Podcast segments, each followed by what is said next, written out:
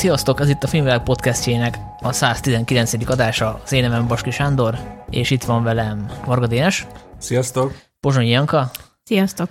és kapcsoljuk Huber Zoltánt is Torontóból. Sziasztok!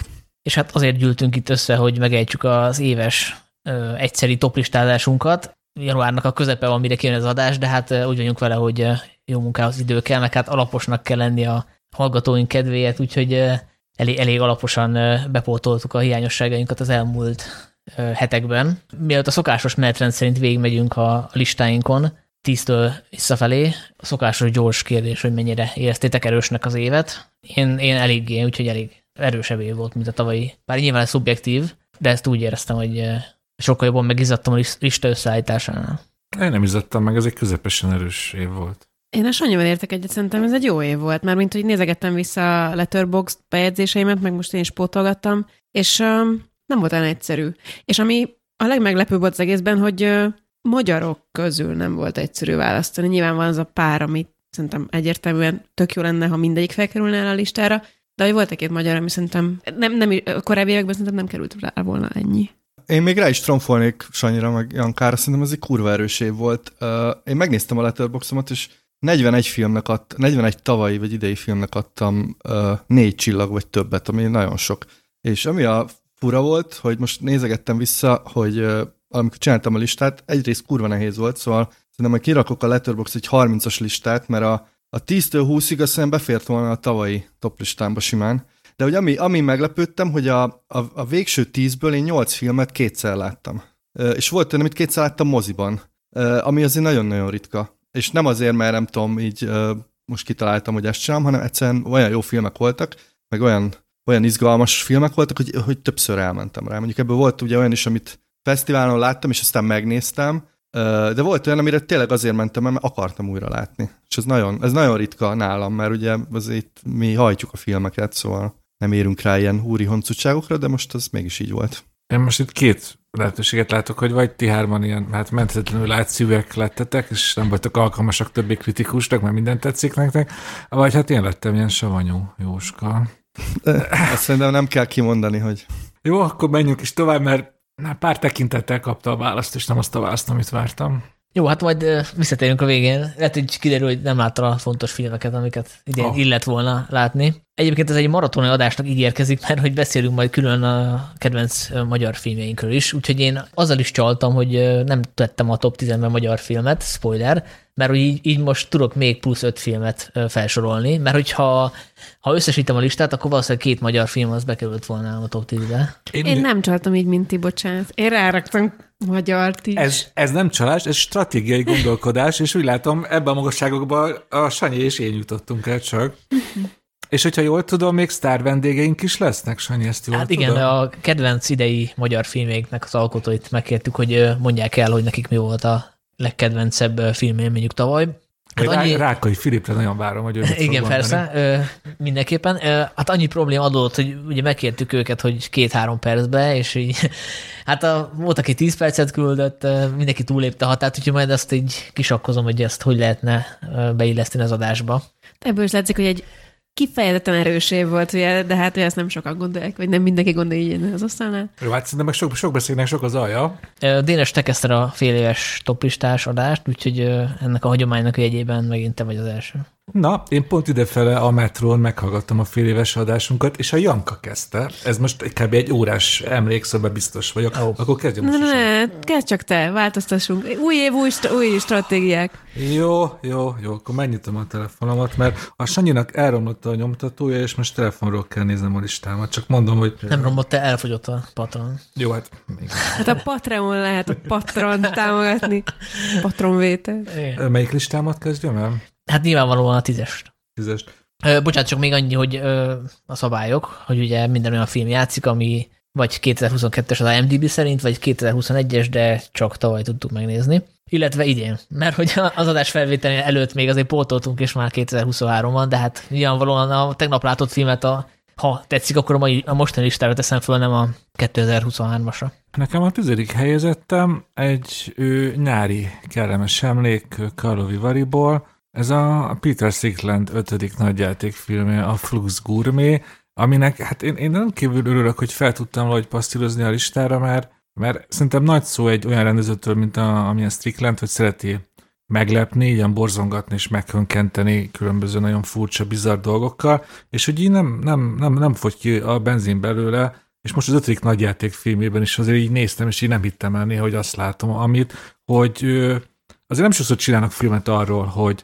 valaki nem tudja visszatartani a fingját, és akkor mit csináljon ezzel, vagy hogy úgy csinálok zenekart, hogy főzök, és akkor egyrészt az ilyen szép kritikája, paródiája a magas művészeteknek, ezeknek a performance művészeteknek, másrészt pedig egyszerűen csak nagyon jó nézni a Sticklengnek a, a képalkotási módszereit és a humorát is, és én ezzel vagy nem tudok betelni, és ezért is tartom a Flux Gourmet az 2022 egyik legjobb filmjének. Én hevesen bólogatok, mert én is láttam ezt a filmet moziban, és eh, hát engem ugye Dénes nem hajlandó felvenni a Strickland klubba, amit, aminek csak te vagy a tagja, ha jól tudom. Hát több azért nem vagyok hajlandó fel, a nevét sem tudod rendesen, ez a Peter Strickland Fan Club, PSFC. És nem felelsz meg a kritériumoknak, hogy beléphess a fanklubba.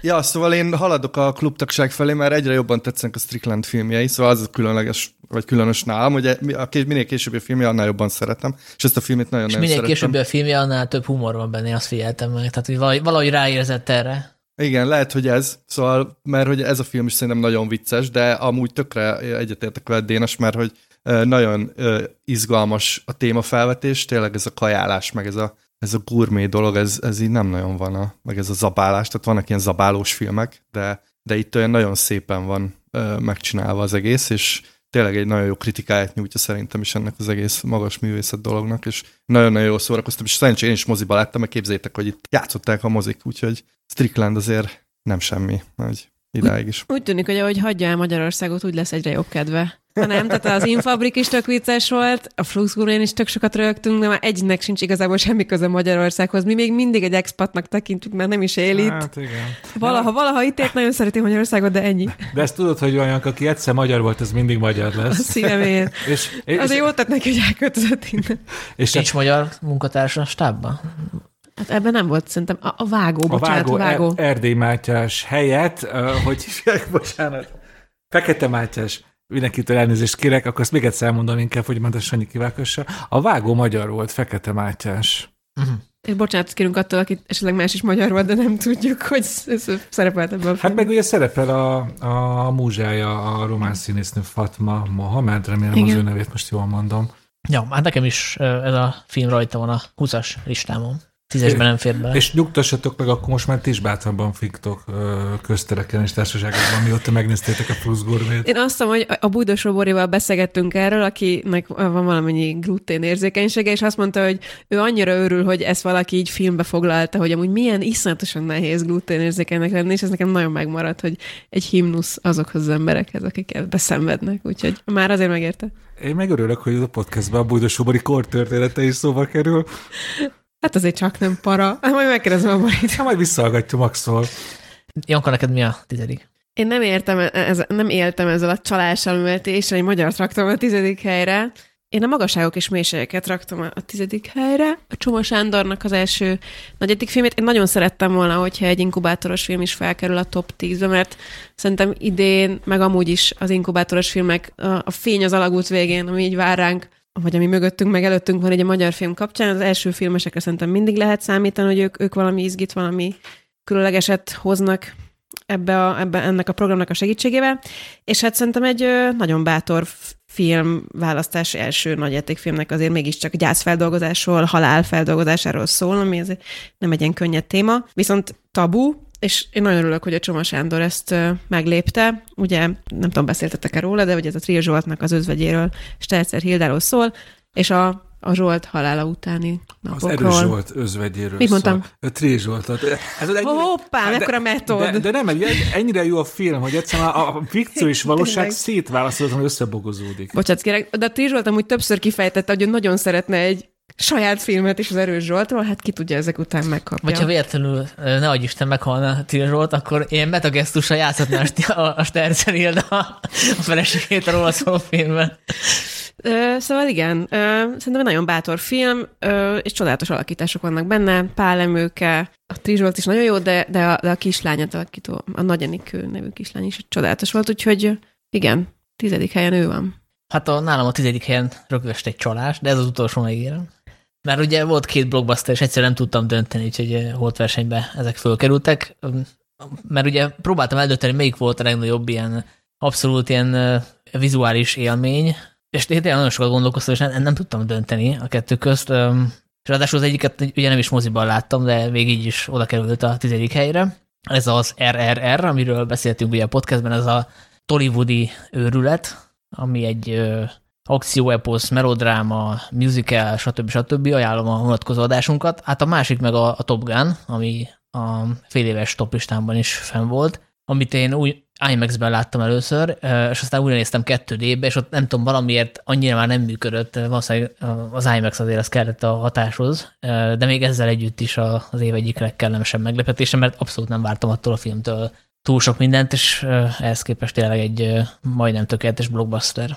Én ezt csak annyit fűznék hozzá, hogy a fél éves adásban, amikor ezt felvettük, én meg még nem láttam a Top Gun-t, de utána megnéztem Balaton szemesen a kertmoziban, Wow. szinkronnal, de úgy, hogy a partról meg ilyen Hungária best of hallatszódott fel, és annyira tökéletes volt hozzá, hogy ennél jobb körítés nem is tudtam volna elképzelni. Szóval itt mondogattátok, hogy nézem meg abba 5DX-be vagy 4DX-be, amikor ilyen három monitoron nézed, vagy három vásznon.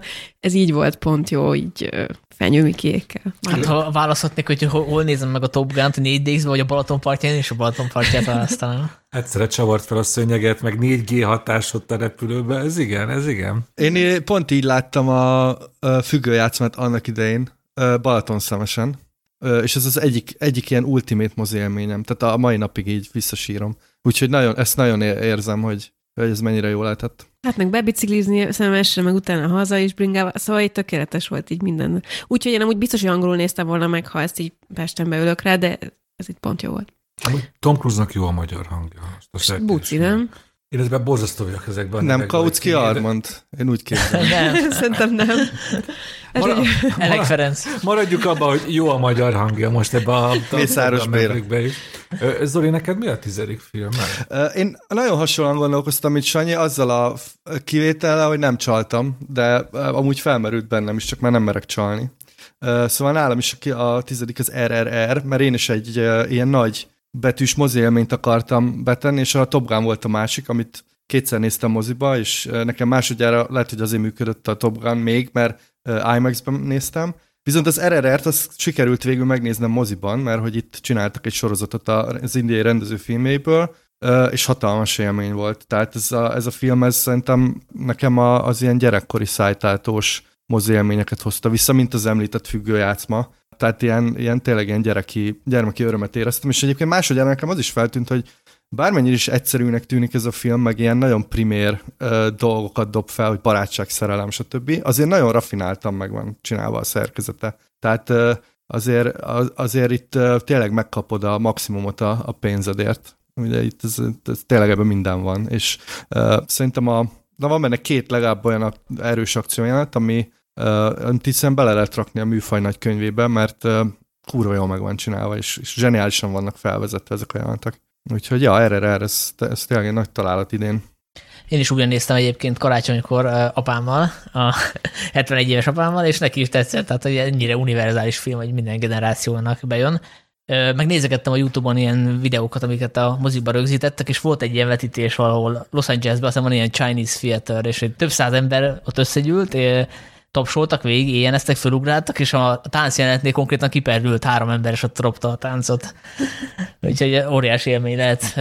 El tudom képzelni, hogy ebből is lesz egy ilyen közösségi, közösségi élmény, mint mondjuk a Rocky Horror Picture Show-ból. Itt Torontóban itt a, a felvezető ember egy ilyen gyújtóhangú beszédet mondott, szóval nagyon tetszett nekem, hogy, hogy tehát arról beszélt, hogy ez, ez neki olyan élmény volt, mint amikor először látott John Woo filmet, és hogy kért mindenkit, hogy ordibáljunk meg, menjünk ki táncolni. Hát ordibálás volt, de azért a hűvös kanadaiak nem, a, nem arról híresek, hogy így felpattanak és táncolnak a vászon előtt, de, de volt, volt nagy éjenzés, és uh, Hát egy nyugati, nyugat-balkáni magyar megmutattam.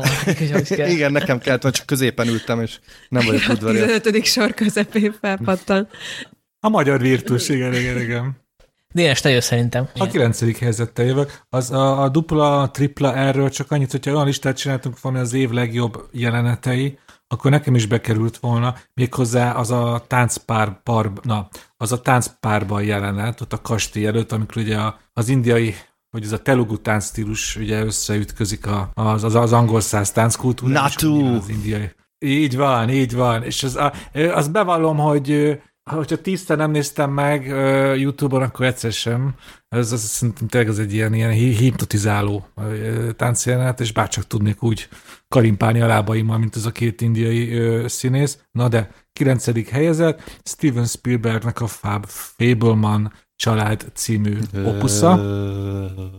Igen, igen, itt vannak hitetlenek a társaságban, de én... Nem én, csak csalók vannak hitetlenek is. igen, ez a csalók is hitetlenek, és egyetlen profi klubja. Na de visszatérve a Fableman családra, hogy én, én hát mondjuk ki spielberg kapcsolatban már én is egy új ideje elvesztettem a hitemet. Őt egy ilyen kedves öreg úrnak tartottam, aki már túl van ugye a, a zseniális korszakán. Most direkt visszakerestem, hogy hogyha szigorúan nézzük, akkor szerintem az utolsó igazán fantasztikusan jó Spielberg film, az a 2002-es különvélemény. És ehhez képest most jön ez a talán karrierje legszemélyesebb története, ugye egy kamasz fiúról szól, akinek az élettörténete hát elég gyanúsan megegyezik ugye Spielberg fiatal korával, hogy az arizonai filmsivatagban ö, hajszolja az álmát, hogy filmrendező legyen, és különböző amatőr filmeket forgat, és kö, közben egyre inkább rávetül egy ilyen családi konfliktus árnyéka az ő életére, ugye ott a apa és anya viszonya egyre romlik,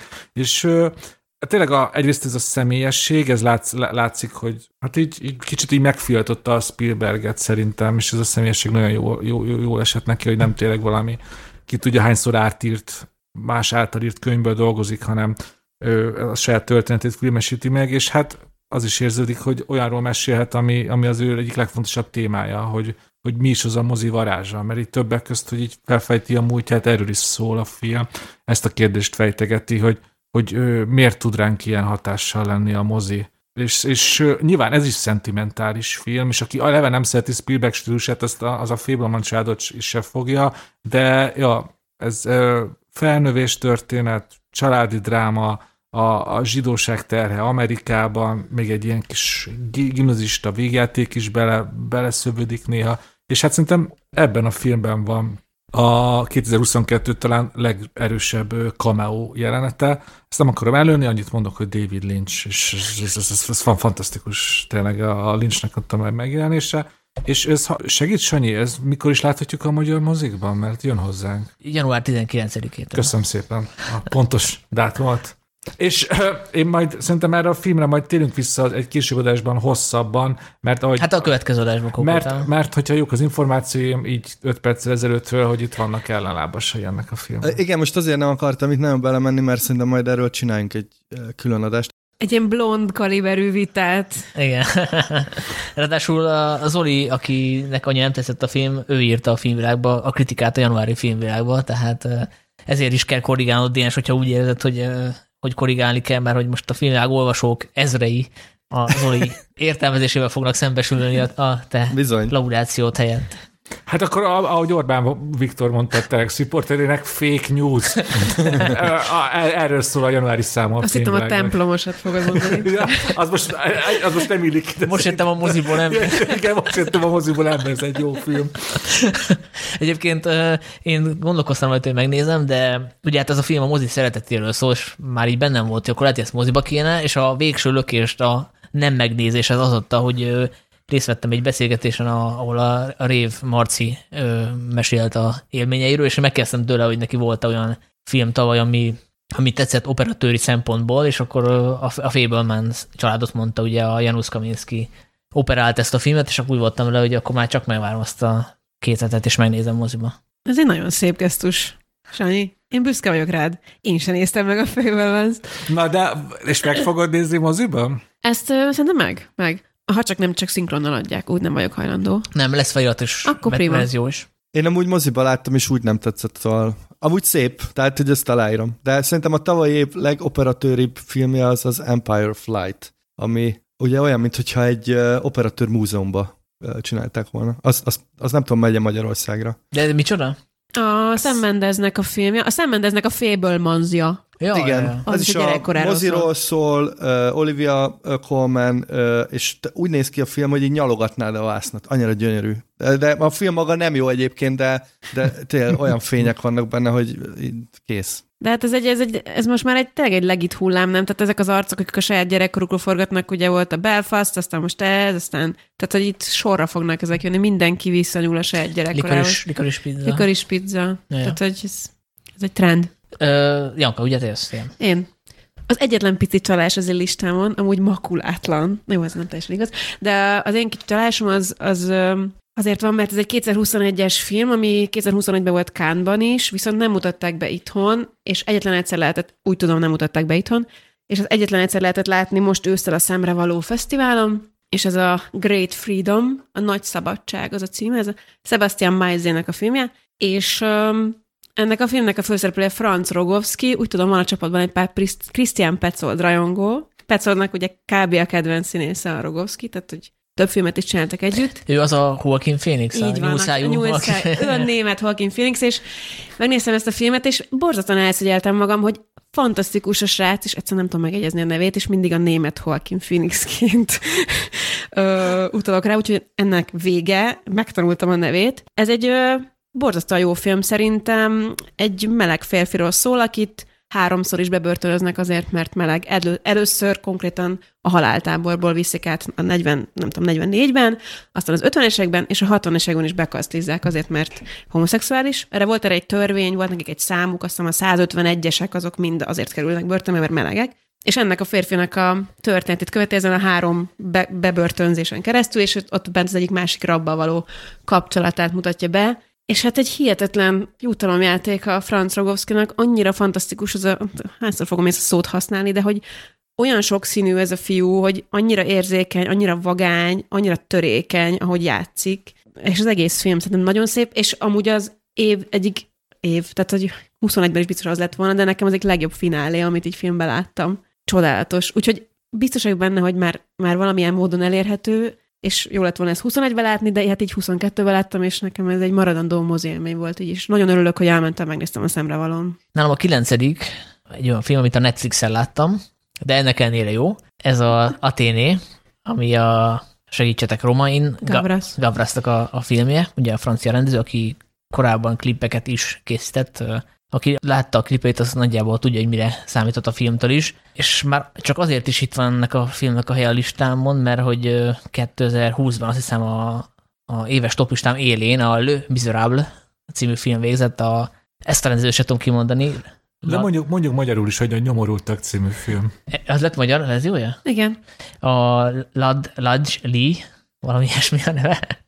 és ő, ő, most itt producerként és íróként is közreműködött, és hát a téma is elég rokon, tehát hogy nem véletlen, hogy ez annyira bejött. Egyébként amikor megnéztem a filmet, akkor nem tudtam, hogy van ez a kapcsolat. Hát ugye ez egy pár óra alatt játszódó film, és arról szól, hogy megölnek egy 13 éves srácot, egy bevándorló hátterű srácot, és akkor az egyik testvére az gyakorlatilag ilyen lázadást robbant ki, megtámadja a rendőrösöt. A film egy ilyen 11 perces vágatlan jelenettekezők, és tényleg zseniális, tehát nem is tudom, hogy láttam-e hasonlót ö, filmben mostanában. Pedig ugye az egy-két, egy-két olyan film készült, ahol ilyen sportot űztek abból, hogy hosszú jelenetek legyenek vágatlanok, vagy akár az egész film, de ehhez fogható tényleg nem, tényleg nem láttam. A, egyébként a Netflixen van egy ilyen 30 perces, hogy készült a film, azt még nem néztem meg, de, de az, az is valószínűleg izgalmas. Szóval, hogy itt az a, az a truváj, hogy iszonyatos, iszonyatos erővel mutatja be szuggesztív képekben, hogy milyen indulatok forrannak itt a, itt a gettó, gettón belül. Ugye kialakul egy ilyen 13-as rendőrös ostoma helyzet, hogy a rendőrök megpróbálnak behatolni ebbe a gettóba, amit ők lezártak. A, a lázadók egy vagy a tüntetők egy rendőrt is elrabolnak, azzal próbálják zsarolni őket, hogy adják ki a, a gyerek agyonverésért felelős rendőröket, és közben az a csavar, hogy, a, hogy ennek a srácnak, aki a lázadást vezeti, van egy testvére, aki a frontról jött vissza, nem tudom, Irakból vagy valahonnan, és ő megpróbálja kvázi békés úton ezt rendezni, és van egy harmadik testvér, aki szintén a gettóba ragadt, ő meg ilyen drog vagy fegyverkereskedő, tehát neki megint más az érdeke, ő nem akar, hogy rendőrök bejöjjenek ide, tehát hogy itt kialakul egy ilyen faj Shakespeare-be illő testvérdráma is, de mondom mindezt pár óra leforgása alatt, úgyhogy nyilván egy picit didaktikus, de iszonyú látványos, nagyon hatásvadász, de tényleg olyan lendülete van, hogy nézed, és így leizzad a tenyered, meg a másik, hogy, hogy közben meg arra gondolsz végig, hogy basszus, de kár, hogy ezt én nem moziban nézem, mert ott még nagyobbat ütne valószínűleg. Úgyhogy ajánlom mindenkinek fel van a Netflixen, a téné. Én csak annyit fizek hozzá, hogy hogyha valaki a Gávrászból akar egy ilyen gyors, gyors talpalót, akkor a Justice-nak a Stressz című videoklipét ajánlom, mert hát az, az, a, az. a légében ez történik, Igen. hogy így pusztítanak Párizs utcáin egy csapat fiatal, ilyen kapusznis, és ilyen a, a, az akkori Justice albumnak, a Genesisnek az album borító, egy ilyen kereszt van rajta a kabátjukon, és hihetetlen para a szám, és nagyon jó a klip. Igen, meg ugye az fontos még kimaradt, hogy itt azért nem fekete-fehér szituáció van, tehát ugye nem azt mondja, hogy mindenki, aki a gettóban a szent, rendőrök meg sátánista férgek, hanem, hanem azért, tehát ő megmutatja, hogy a, amit mondjuk bárki látna, aki ott van a, az események sűrűjében, de nem ítélkezik szerintem. Ez, ez benne a szuper. Zoli? Csak annyi még, hogy számomra az az igazán borzongató, hogy a, a gyűlölet ugye 95-ös film, hogy ezek szerint Franciaországban nem nagyon változik a helyzet, tehát 27 éve is ugyanez volt, és szerintem ad, ad egy ilyen súlyt ennek az egésznek. Zárójelbe zárva. Jó, én, az én kilencedik helyzetem, itt jönne egy magyar film, de én is követtem a ti logikátokat, hogy minél több más filmet is bedobjunk, úgyhogy ide egy dokumentumfilmet tettem, mégpedig a Moon Age Daydream címűt, amit azt hiszem már egy adásban ajánlottam, ez a David Bowie életéről készült, hát szerintem inkább ilyen kísérleti dokumentumfilm, mint ha jól tudom, egyszer vetítettek otthon Magyarországon, Hát többször, többször, mert ugye teltházas lett, és akkor rendeztek belőle többet. Igen, mert ugye ez, ez, ez moziba készült, itt, itt konkrétan IMAX-ben is vetítették. Ez a Brett Morgannek a, a filmje, aki ugye a, a Montage of Hack-et csinálta a Kurt Cobainról, meg egyébként is vannak ilyen jó kis zenei doksiai, és én azért szerettem nagyon ezt a filmet, mert ez abszolút elmozdul a kísérleti filmek irányába, és elképesztően erős képek vannak benne, és David Bowie életét úgy dolgozza fel, hogy ilyen interjúkból, meg saját uh, megszólásokból gyúr össze egy, kísérőszöveget, de nem a hagyományos ilyen életrajzi filmeket követi, hanem az elején egészen filozófikus, aztán ilyen foglalkozik a személyiség kérdésével, stb. Szóval aki szerintem nem ismeri David Bowie-t, az annak is nagy élmény tud lenni, hogyha rá tud menni erre a filozófikus vonalra. Szerintem egy ilyen kurva jó trip, tehát én nagyon-nagyon élveztem, és valószínűleg meg fogom nézni. Én ezt nagyon szerettem volna moziban megnézni, és mindig lemaradtam róla, és azt hiszem, hogy már nem is lesz. Tehát ez karácsony környékén lement kétszer itt, azt hiszem. Te úgy láttad, nem Sanyi? Jó kérdés. Ö, de, de, de, de Toldi, nem, Toldiban láttam, már sokadik vetítés volt, igen, igen. És a Zoli, a, amikor ajánlottad, vagy nem tudom, igen, a Letterboxon írtál róla, és azt írtad, hogy ez a David Bowie-t kevésbé ismerőknek is uh, ugyanolyan élmény lehet. Hát én nekem nem volt akkora élmény, tehát elismerem, hogy tényleg baromi, baromi jól néz ki, meg nagyon ügyesen építi fel az egész mitológiát kizárólag az archív felvételekből, meg így nagyon pszichedelikus, de hogy nyilvánvalóan sokkal jobb élmény lett volna, hogyha legalább középhaladó David Bowie rajongó lennék. Így, így hogy kicsit ilyen kívülállóként néztem, így azért picit hosszú volt, de tehát nyilván nem nekem készült. Én, én azért nem vagyok uh, kemény vonalas David Bowie rajongó, szóval én úgy vagyok David Bowie, hogy bizonyos korszakait, tehát bizonyos lemezeit szeretem, meg bizonyos alteregóit, de, de vannak ilyen tíz éves periódusok, ahonnan én semmit nem ismerek tőle. De ami nekem nagyon tetszett, az de ez nyilván ilyen befogadói, meg személyiségkérdés, és én nagyon szerettem az ilyen alkotói filozófálást, amikor egy, egy, egy művész filozofál arról, hogy hogy, hogy, hogy születnek a, a dolgai, és szerintem ebben van egy ilyen nagyon erős rész az elején, a, ahol, ahol David Bowie tényleg ilyen nagyon fontos kérdéseket tesz fel így a postmodernről, az alkotásról, meg egyáltalán, hogy hogy viszonyul a, a saját personájához, és engem onnan vitt, de amúgy tényleg, tehát ez két és fél órás film azért, azt tegyük hozzá, tehát ez, ez szerintem azért nem mindenkinek való.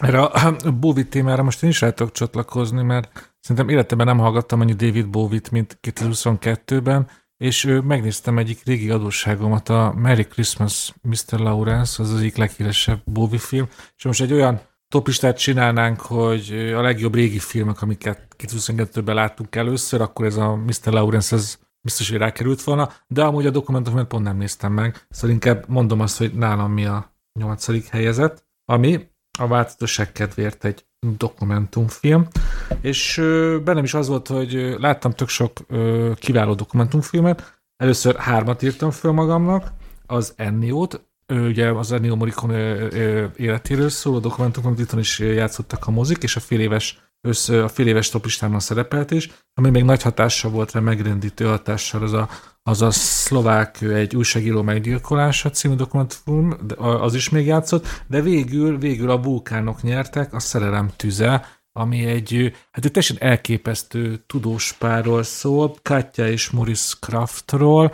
akik hát egész életüket a, a vulkánok kutatásának szentelték, de ők Szerintem nem az irodából, nem, nem a, a laboratóriumból, hanem egész életükben kb. egy ilyen egész világot behálózó hálózatot képítettek, és mindig figyelték, hogy mikor van, mikor várható vulkánkitörés, és ők rögt, rögtön oda repültek. És ilyen elképesztően gazdag archív felvétel anyagot ö, állítottak össze életük során, és ezt vágták össze most dokumentumfilmé, és tényleg, hogy most beszélgettünk ezekről a látványfilmek, hogy Top Gun Maverick, meg RRR, hogy micsoda intenzív hatást tudnak kelteni ezek az akciónetek, de amikor egy ilyen dokumentumfilmben azt látjuk, hogy, hogy valaki teljesen ilyen hanyagul, egy ilyen izzó láva folyamtól kb. 10 centire áll a védőöltüzetben, és akkor így nem, nem értjük, hogy miért nem szarja össze magát. Ez, ez is van akkora hatás, mint amikor, nem tudom, Maverick elrepül, nem tudom, 1000 km per órával 10 centire a, a másik repülőtől. Szóval egy elképesztő intenzív hatás, és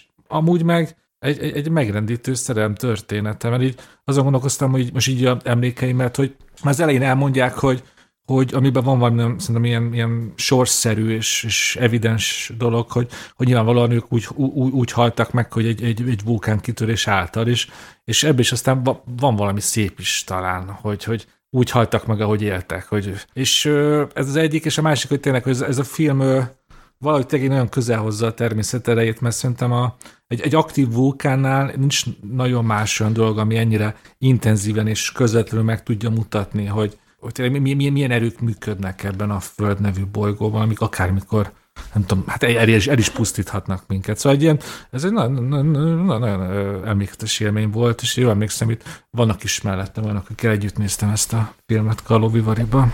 Igen, egyetértek, de ezt majd egy pár perc múlva fogom folytatni. Vajon miért? Most, most izgulok. Szóval ez volt a nyolcadik helyzetem. Janka, te jössz. Az én nyolcadik helyzetem, most nézem, hogy az előző egy német volt, akkor én egy osztrákkal for, folytatom.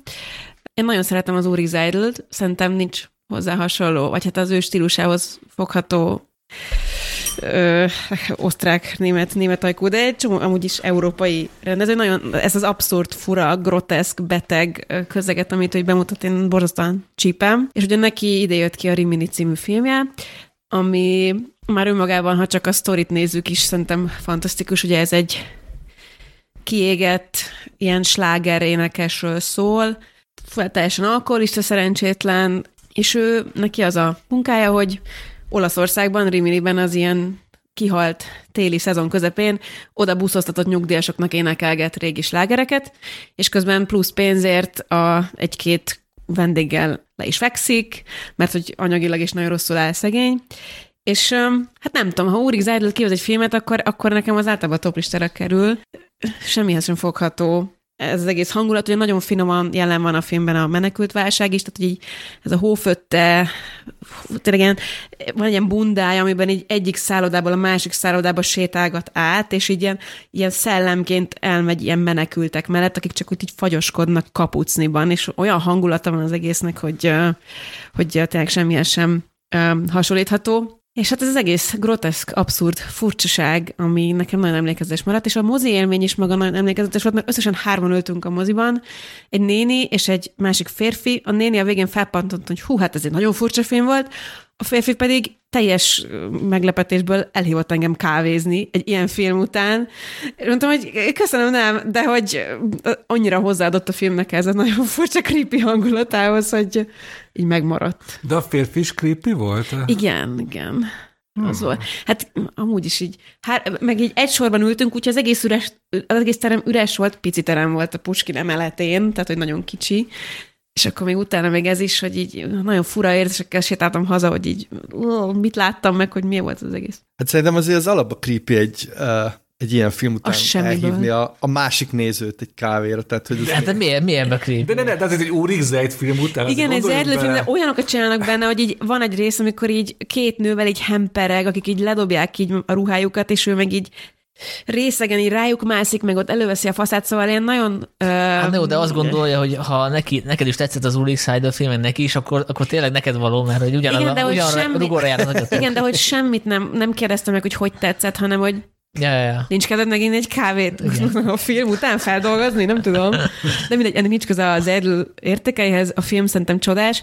Um, ugye ennek a filmnek van egy másik karaktere is, aki alig-alig szerepel benne, a testvérét játszó férfi, aki a Spartacus című már kijött filmjének a főszereplője, de itt ilyen pedofil botrányok miatt, vagy nem tudom mik miatt, ez a film biztos, hogy nem fog eljutni Magyarországra. Kicsit sajnálom. De hát eh, majd egyszer. Ki tudja, a szemre valóra elkapom majd jövőre. Én nagyon szerettem volna ezt a filmet megnézni, de nem találtam sehol. Ez is ritka egyébként, hogy fél év mutatták be, és nem került föl sehol, még a Cinegón se, úgyhogy ö, ezért érdemes moziba járni, mert tényleg vannak filmek, amiket csak ott tudsz megnézni. Igen. Hát ahogy Janka is ugye mm, érintette ezt, hogy most a cancel kulcsornak lehet, hogy az így áldozatává válik Úrik Zejt, ugye? Hát attól még Rimini fölkerülhetne valahol. Na mindegy, Zoli valamit mondani akartál. É, Az, hogy itt is kiszedték a, a Torontói Filmfesztivál programjából, de úgy, hogy aznap szedték ki, szóval én konkrétan sorba álltam a, a Spartacusra, és akkor mondták, hogy mégsem, mert hogy akkor jött ez a pedofil botrány. Azt a... És hát szerintem ez, ez nagyon szomorú. Tehát, hogy most nem ismerem a sztori, vagy a hátterét, de azért nem tudom. Ja, igen, hogy Sanyi, én is kerestem ezt mindenhol, ezt a filmet, de nem sikerült megtalálnom, úgyhogy nekem is ott van a watchlistemen, tehát nagyon előkelő helyem.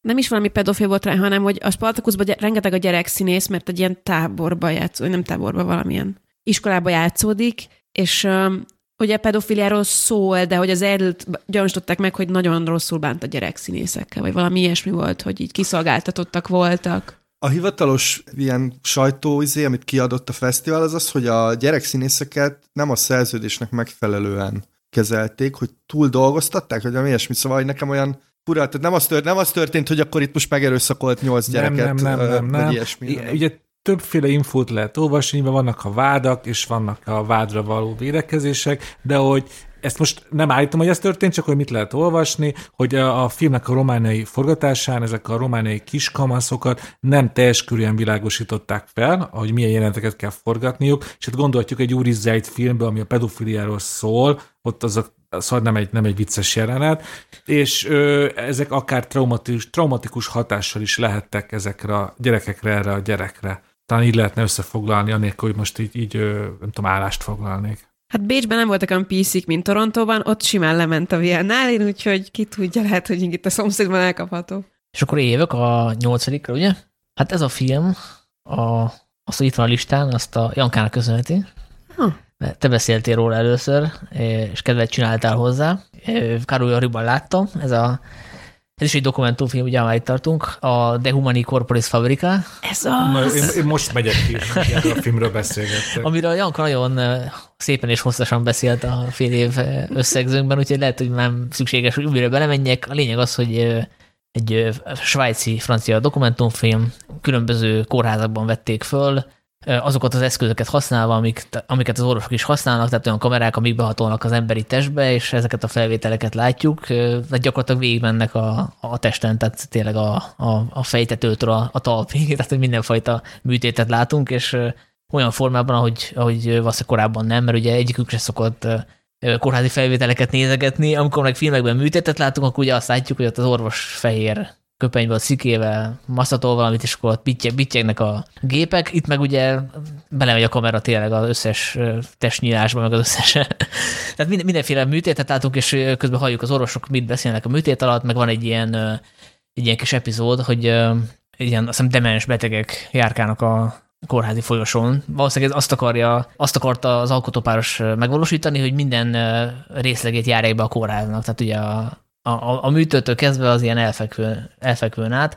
Szóval ez nem, nem egy vidámfilm, nem biztos, hogy jó kedved lesz tőle, de hogy tök érdekes szembesülni azzal, hogy hogy néz ki az emberi test belülről. Hát a szembesülésről még annyit, nekem, én nem láttam a filmet, és nem is fogom, de amikor ugye beszélgettetek róla a Carol meg később, akkor nekem azt tetszett benne, hogy mindig arra ment rá a beszélgetés, hogy melyik az a test, testrész, ami ilyen fóbiát okoz, hogy mi az, amit tényleg nem tudsz nézni, hogyha belevágnak, vagy hogyha ott matatnak körülött, és akkor mindenki kicsit mást mondott arra emlékszem. És te minél nem tudtál oda nézni, Sanyi? Én már megedződtem teljesen, tehát hogy már mondtad a szemet, és Igen. akkor készültem, hogy belevágnak a szembe. Hát a, a péniszes rész. Az, az hirtelen jön, mert ott így ki, jön a kamera kifelé, de nem tud, miből jön kifelé. Igen, igen, igen. Hú. Meg ugye előtte, előtte kitaláltam egyébként, hogy az történik, hogy valami, az a szike, ott valamit, hogyha hámozna ilyen hámrétegeket le a, a, a pénisznek a belső faláról, és igen, én nem értettem, igen. hogy mi történik ott, ilyen hámrétegeket, így, mint, mint, mint a kruplit hámozza. És, és most akkor én vagyok itt a hagyubés, most közvetítem a Zoli arcát, így, így fogta az arcát, és majdnem így tele a bőrt. Igen, szóval én uh, ezt meg, meg, meg, bevallom töredelmesen, hogy én ezt kihagytam ezt a filmet, itt adták a, a Torontói Filmfesztiválon. Én, én, én nagyon írtózom az orvosi dolgoktól, tehát én, én, a, én az, az, az ájulós ember vagyok, aki mostában már egyébként megedződtem, de én ez a filmhez még nagyon gyűjtöm az erőt, majd, majd talán egyszer, de a, ahogy beszéltek róla, nekem úgy megy le a vérnyomásom folyamatosan. Tehát, hogy... Na jó, akkor szerintem hagyjuk. De nem otthon ezt egy laptopról ne rakd be, mert annak semmi értelme. Tehát e, e, itt tényleg hozzáadott az, hogy ezt így egy nagy vásznon nézed. Meg ugye figyeljük közben, hogy ki az, aki kimegy, ki az, aki bírja, hát így fogadásokat is kötni, ő ki fog menni. A Kánban rengetegen kimentek róla. Nagyon, uh, nagyon örülök, hogy ráraktad, Sanyi. Én nekem a top 10-ben nem fért be, de a 20-ba tuti befért volna. Tehát az, nagyon gondolkodtam, hogy most rakjam el de még egyszer, és mondjam el még egyszer, miért jó ez. De aztán nem. Hagytam teret az újaknak. Jó, hát szóval én nem bírom a, a, az ilyen vért, de a hányásnak a szarást azt nagyon, úgyhogy a, az én nyolcadik helyzetem az a szomorúság háromszöge, a Triangle of Sadness uh, Ruben Östlundtól. Uh, az a vicc, hogy én egyébként nem szeretem, nem szerettem eddig Östlundnak a filmét, mert én nagyon uh, kimódoltnak éreztem, de de ezt, ezt, ezt valahogy nagyon, nagyon éltem a, a moziban. Nyilván ez hozzátette a vetítés hangulatot, tehát itt uh, filmkritikusokkal néztem, és uh, a világ minden tájáról, és nagyon izgalmas volt a, a bekiabálásokat, a röhögéseket hallgatni, és kicsit büszke is voltam magamra, mert volt egy jelenet, amin csak én röhögtem, amikor megszól az internacionálé, és hát ugye itt Észak-Amerikában ez nem, nem ismerik az emberek egyből fel az internacionálét, úgyhogy én ezt nagyon szerettem ezt a filmet, mert én is hasonlóan dühös vagyok, mint ahogy Öszlund. Szerintem ez a film, ez, ez, ez ilyen düböl, és így izomból van megcsinálva, és beleszáll a, hát nem is tudom, így a felső középosztályban, meg abban, hogy baj van, és sokan szerintem emiatt nem szeretik, meg olvasgattam az kritikákat, amikkel egyébként egyetértek, hogy túl direkt, de én pont ezt, a, ezt az energiáját és direktségét bírtam, mert Tényleg én, hát most egy olyan környéken lakom egyébként, ahol Ferrari-val járnak kávézgatni emberek, és abból a Ferrari-ból így sok minden más lehetne csinálni, és egy mérges vagyok, hogy nekem nincsen ferrari úgyhogy ezért szerettem nagyon ezt a filmet. Pár hónap múlva fogunk kapni híreket arra, hogy egy, egy magyar bevándorló baseballütővel vert szét egy Ferrari-t Kanada külvárosára, Toronto külvárosában? Nem, egy lehányom, az, az lehet, hogy nem a baseballütő, de lehányni lehányom. Igen. Hát akkor neked egy jó év volt, Zoli, ebből a szempontból, mert hogy több olyan film is kijött, ahol a, a, arról van szó, hogy fizessenek a gazdagok, megfizessenek a gazdagok. Például ugye a menü is ilyen volt, a törbejtve a kettő is ilyen, szóval ez most egy trend. Igen, hát egyértelmű, hogy van egy ilyen trend. Hát itt Kanadában ebből nagyon-nagyon, vagy Kanadában nagyon-nagyon sokat beszélnek erről, hogy, hogy, hogy nagyon nyílik az olló, és ugye itt a, a jólétben beleszületett fiatalok most szembesülnek vele, hogy, hogy nem tudnak megvenni olyan dolgokat, amiket a szüleik simán, és, és halmozódik egyfajta düh. És szerintem ezek a filmek ebből jönnek. Azért nem véletlenül, hogy svéd csinálta, nem egy, izé, egy indonéz. Értitek, ez is valahol vicces, hogy egy, egy jó módban élő svéd rendező csinál egy filmet erről. Ja, szerintem ez, ebb, még sok ilyen film jön. Biztos vagyok benne. A Ruben Östlundnak van egy nagyon vicces videója, amikor a Lavina, Lavina nagyon nagy sikereket ért el, és akkor szó volt arról, hogy jó, hát itt Oscar jelölés, meg minden, és akkor bejelentették az öt jelöltet, és azt hiszem nem volt. Köztük a lavina, és így levágott egy ilyen akkora kamuhisztit, az nagyon vicces volt. Én ott értettem meg, hogy nagyon tetszett a lavina, de hogy annyira szimpatikus volt az ilyen, hogy így toporzékolt így a videó előtt, eleve az ilyen reakció videó, és egy ilyen nagyon vicces dolog. Egyébként, ha, ha már összlund videók, én, én beszartam azon, hogy a, a szomorúság háromszögünk az elején van egy éttermi jelenet, ami ilyen nagyon sokáig vitatkoznak, és hogy Összlund elmondta, hogy ez, ez igazából saját életéből van, és hogy konkrétan a, megmondta, hogy melyik hotelba dobta be az 50 euróst a liftbe, mert hogy egy, egy, egy modell, vagy egy nővel ezt megcsinálta, és ez, tehát én ezen, ezen így lehaltam azért, ez kemény ez a csávó. De nem a feleségével, a későbbi Nem, feleségével? a, a későbbi feleségével, akivel Ja, ja, ja. akkor még csak randizott, és elvitte kámba, hogy menőzzön, és összevesztek a vacsora számlát, szóval igen.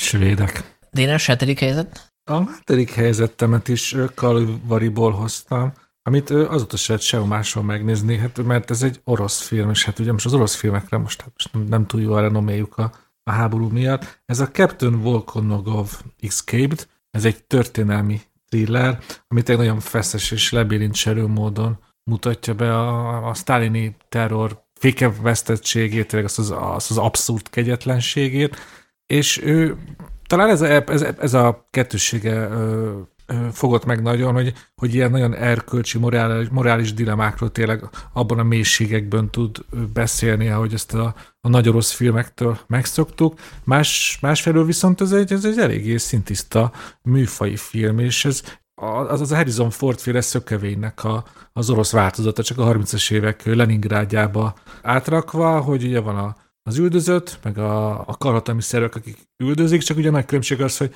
amíg a szökevényben Harrison Ford bízhat abban, hogy az igazság fénye derül, és ugye felmentik a vád alól, nyilvánvalóan a, a sztálini orosz, ö, Szovjetunióban erre nincs esély, és ezt a fős is tudja, aki hát pontosan azért tudja ezt nagyon jól, mert ugye ő, ő maga is a, a szovjet titkos rendőrség tagja volt, és ő, ő csak azért menekül, hogy, hogy legalább a, a bocsánatot nyerhessen, és legalább a túlvilágon nyugta lehessen, ugye egy milyen hívő ortodox ezek szerint, és ez nekem nagyon tetszett tényleg, hogy ez is mutatja ennek az egész diktatúrának a, a végletes romlottságát, hogy ő már nem is bízik abban, hogy neki itt a földön jobb lehet, azért küzd, hogy bocsánatot nyerjen, és legalább a halála után jobb legyen. Szóval egyrészt így thrillerként is nagyon feszes, ahogy mondtam, és nagyon lehet élvezni, másrészt bizony ez el- el- elég mély témákról szól, bűnbocsánat, hit, és hát sajnos ilyen, most látjuk ezt az orosz agressziót, egyáltalán nem. Szóval amit ő múltként ábrázol, az sajnos annak van, sok, sok átfedést mutat ugye a ma Oroszországával is, a nyilvánvalóan komoly különbségekkel együtt. Ez nekem, ez, ez a film ez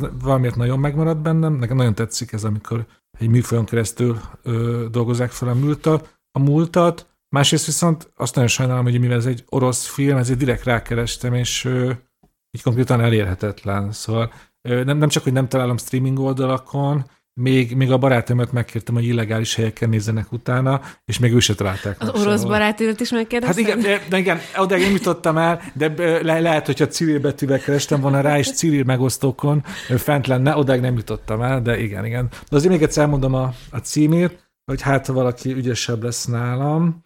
Hát ugye angolul mondom a címét, Captain Volkonogov Escaped, és ami még nagyon fontos, hogy a főszereplőt a, a Yuri Borisov játsza, akit sokan szerintem a, a hatos fülkéből ismerhetnek, ugye Compartment Number 6, amit szerintem tavaly több filmvilág podcast állandó tag is felrakott a top listájára, most már nem hiszem pontosan. Azt a fél évesre raktad most, nem? Az könnyen lehet, mert én kicsit később Igen, láttam. igen, igen. Igen. Szóval ez a Yuri Borisov egy, egy nagyon ígéretes karrier, amit most megint egy nagy kérdőjel, hogy, hogy egy orosz színész olyan mit csinálhat most 2022-ben. Nem hiszem, hogy ő most a karrierjét építi éppen ott. Nem tudom, lehet, hogy épp a besorozás elől menekülget, vagy lehet, hogy besorozták, ki tudja. Na mindegy, ez most mellékszám. Hát én folytatva nem azt a szabályt, amit ti követtetek, én ismét egy magyarral folytatom, de ti már beszéltetek ebben a korább, erről a filmről egy korábbi adásban, és szerintem a, a majd a magyar részhez érünk, akkor biztos nektek is rajta lesz. De ez a Bernát Szilárdnak a Larry című filmje. Igazából mindent elmondtatok erről korábban, hogy miért nagyon jó ez.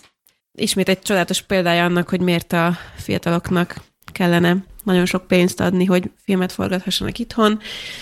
Nagyon erős a borsodi dadogó rapper fiúnak a története, nagyon magyar, csodálatos arcok vannak összeválogatva a profik és az amatőrök vegyítése. Azt úgy csinálja a Szilárd, mint hogyha évek óta ezt csinálná, vagy hogy mint ha már legalább mondjuk a harmadik, negyedik filmje lenne. És hát itt van a Vilmányi Bennett, aki annyira jó, annyira erős, hogy mindig nézegetem ezeket, és mindig úgy dühös vagyok, amikor látom ezeket a fröcsögő kommenteket, hogy így nem fröcsögő, de ezek az ilyen panaszkodó, hogy jaj, a magyar film, de szar, bezzek, hol vannak az ilyen Latinovics, meg a Garas Dezső kaliberű színészek, és hogy így ezek az emberek nem ülnek be a Larryre, hogy megnézzék, hogy amúgy itt van ez a generáció, itt van a Benettéknek a generáció, akik simán hoznak egy ilyen Latinovics szintet, csak valahogy el kéne jutatni ezeket az embereket a moziba, és hogy így nem fog beszállni ebbe a komment háborúba, de hogy legszívesebben odaérném, hogy nézzük, srácok, háromkor, meg négykor megy ez a film, itt meg itt nézitek meg. Úgyhogy én ezt éreztem a Larry után, hogy ö, csodálatos ö, minőségű, nagyon jó magyar film, és éljenek az első filmesek, kapjanak még sok-sok pénzt. És a Larryről egyébként én nem nagyon hallottam negatív véleményt, az is érdekes. Tehát, hogy a, még a kortársak is, meg a mondjuk lehet, hogy az én buborékomban mindenki szeret, és van, akinek nem jött be, de hogy tényleg azt szerintem az alkotókat is meglepte, hogy ez, ezt a filmet mennyire szeretik azok, akik látták. Igen. És egyébként az egyik rendező, akit megkérdeztünk, Baranyi Benő, és a larry említette, mint az egyik kedvenc tavalyi filmjét, úgyhogy hallgassuk meg most őt. Sziasztok, Baranyi Gábor Benő vagyok.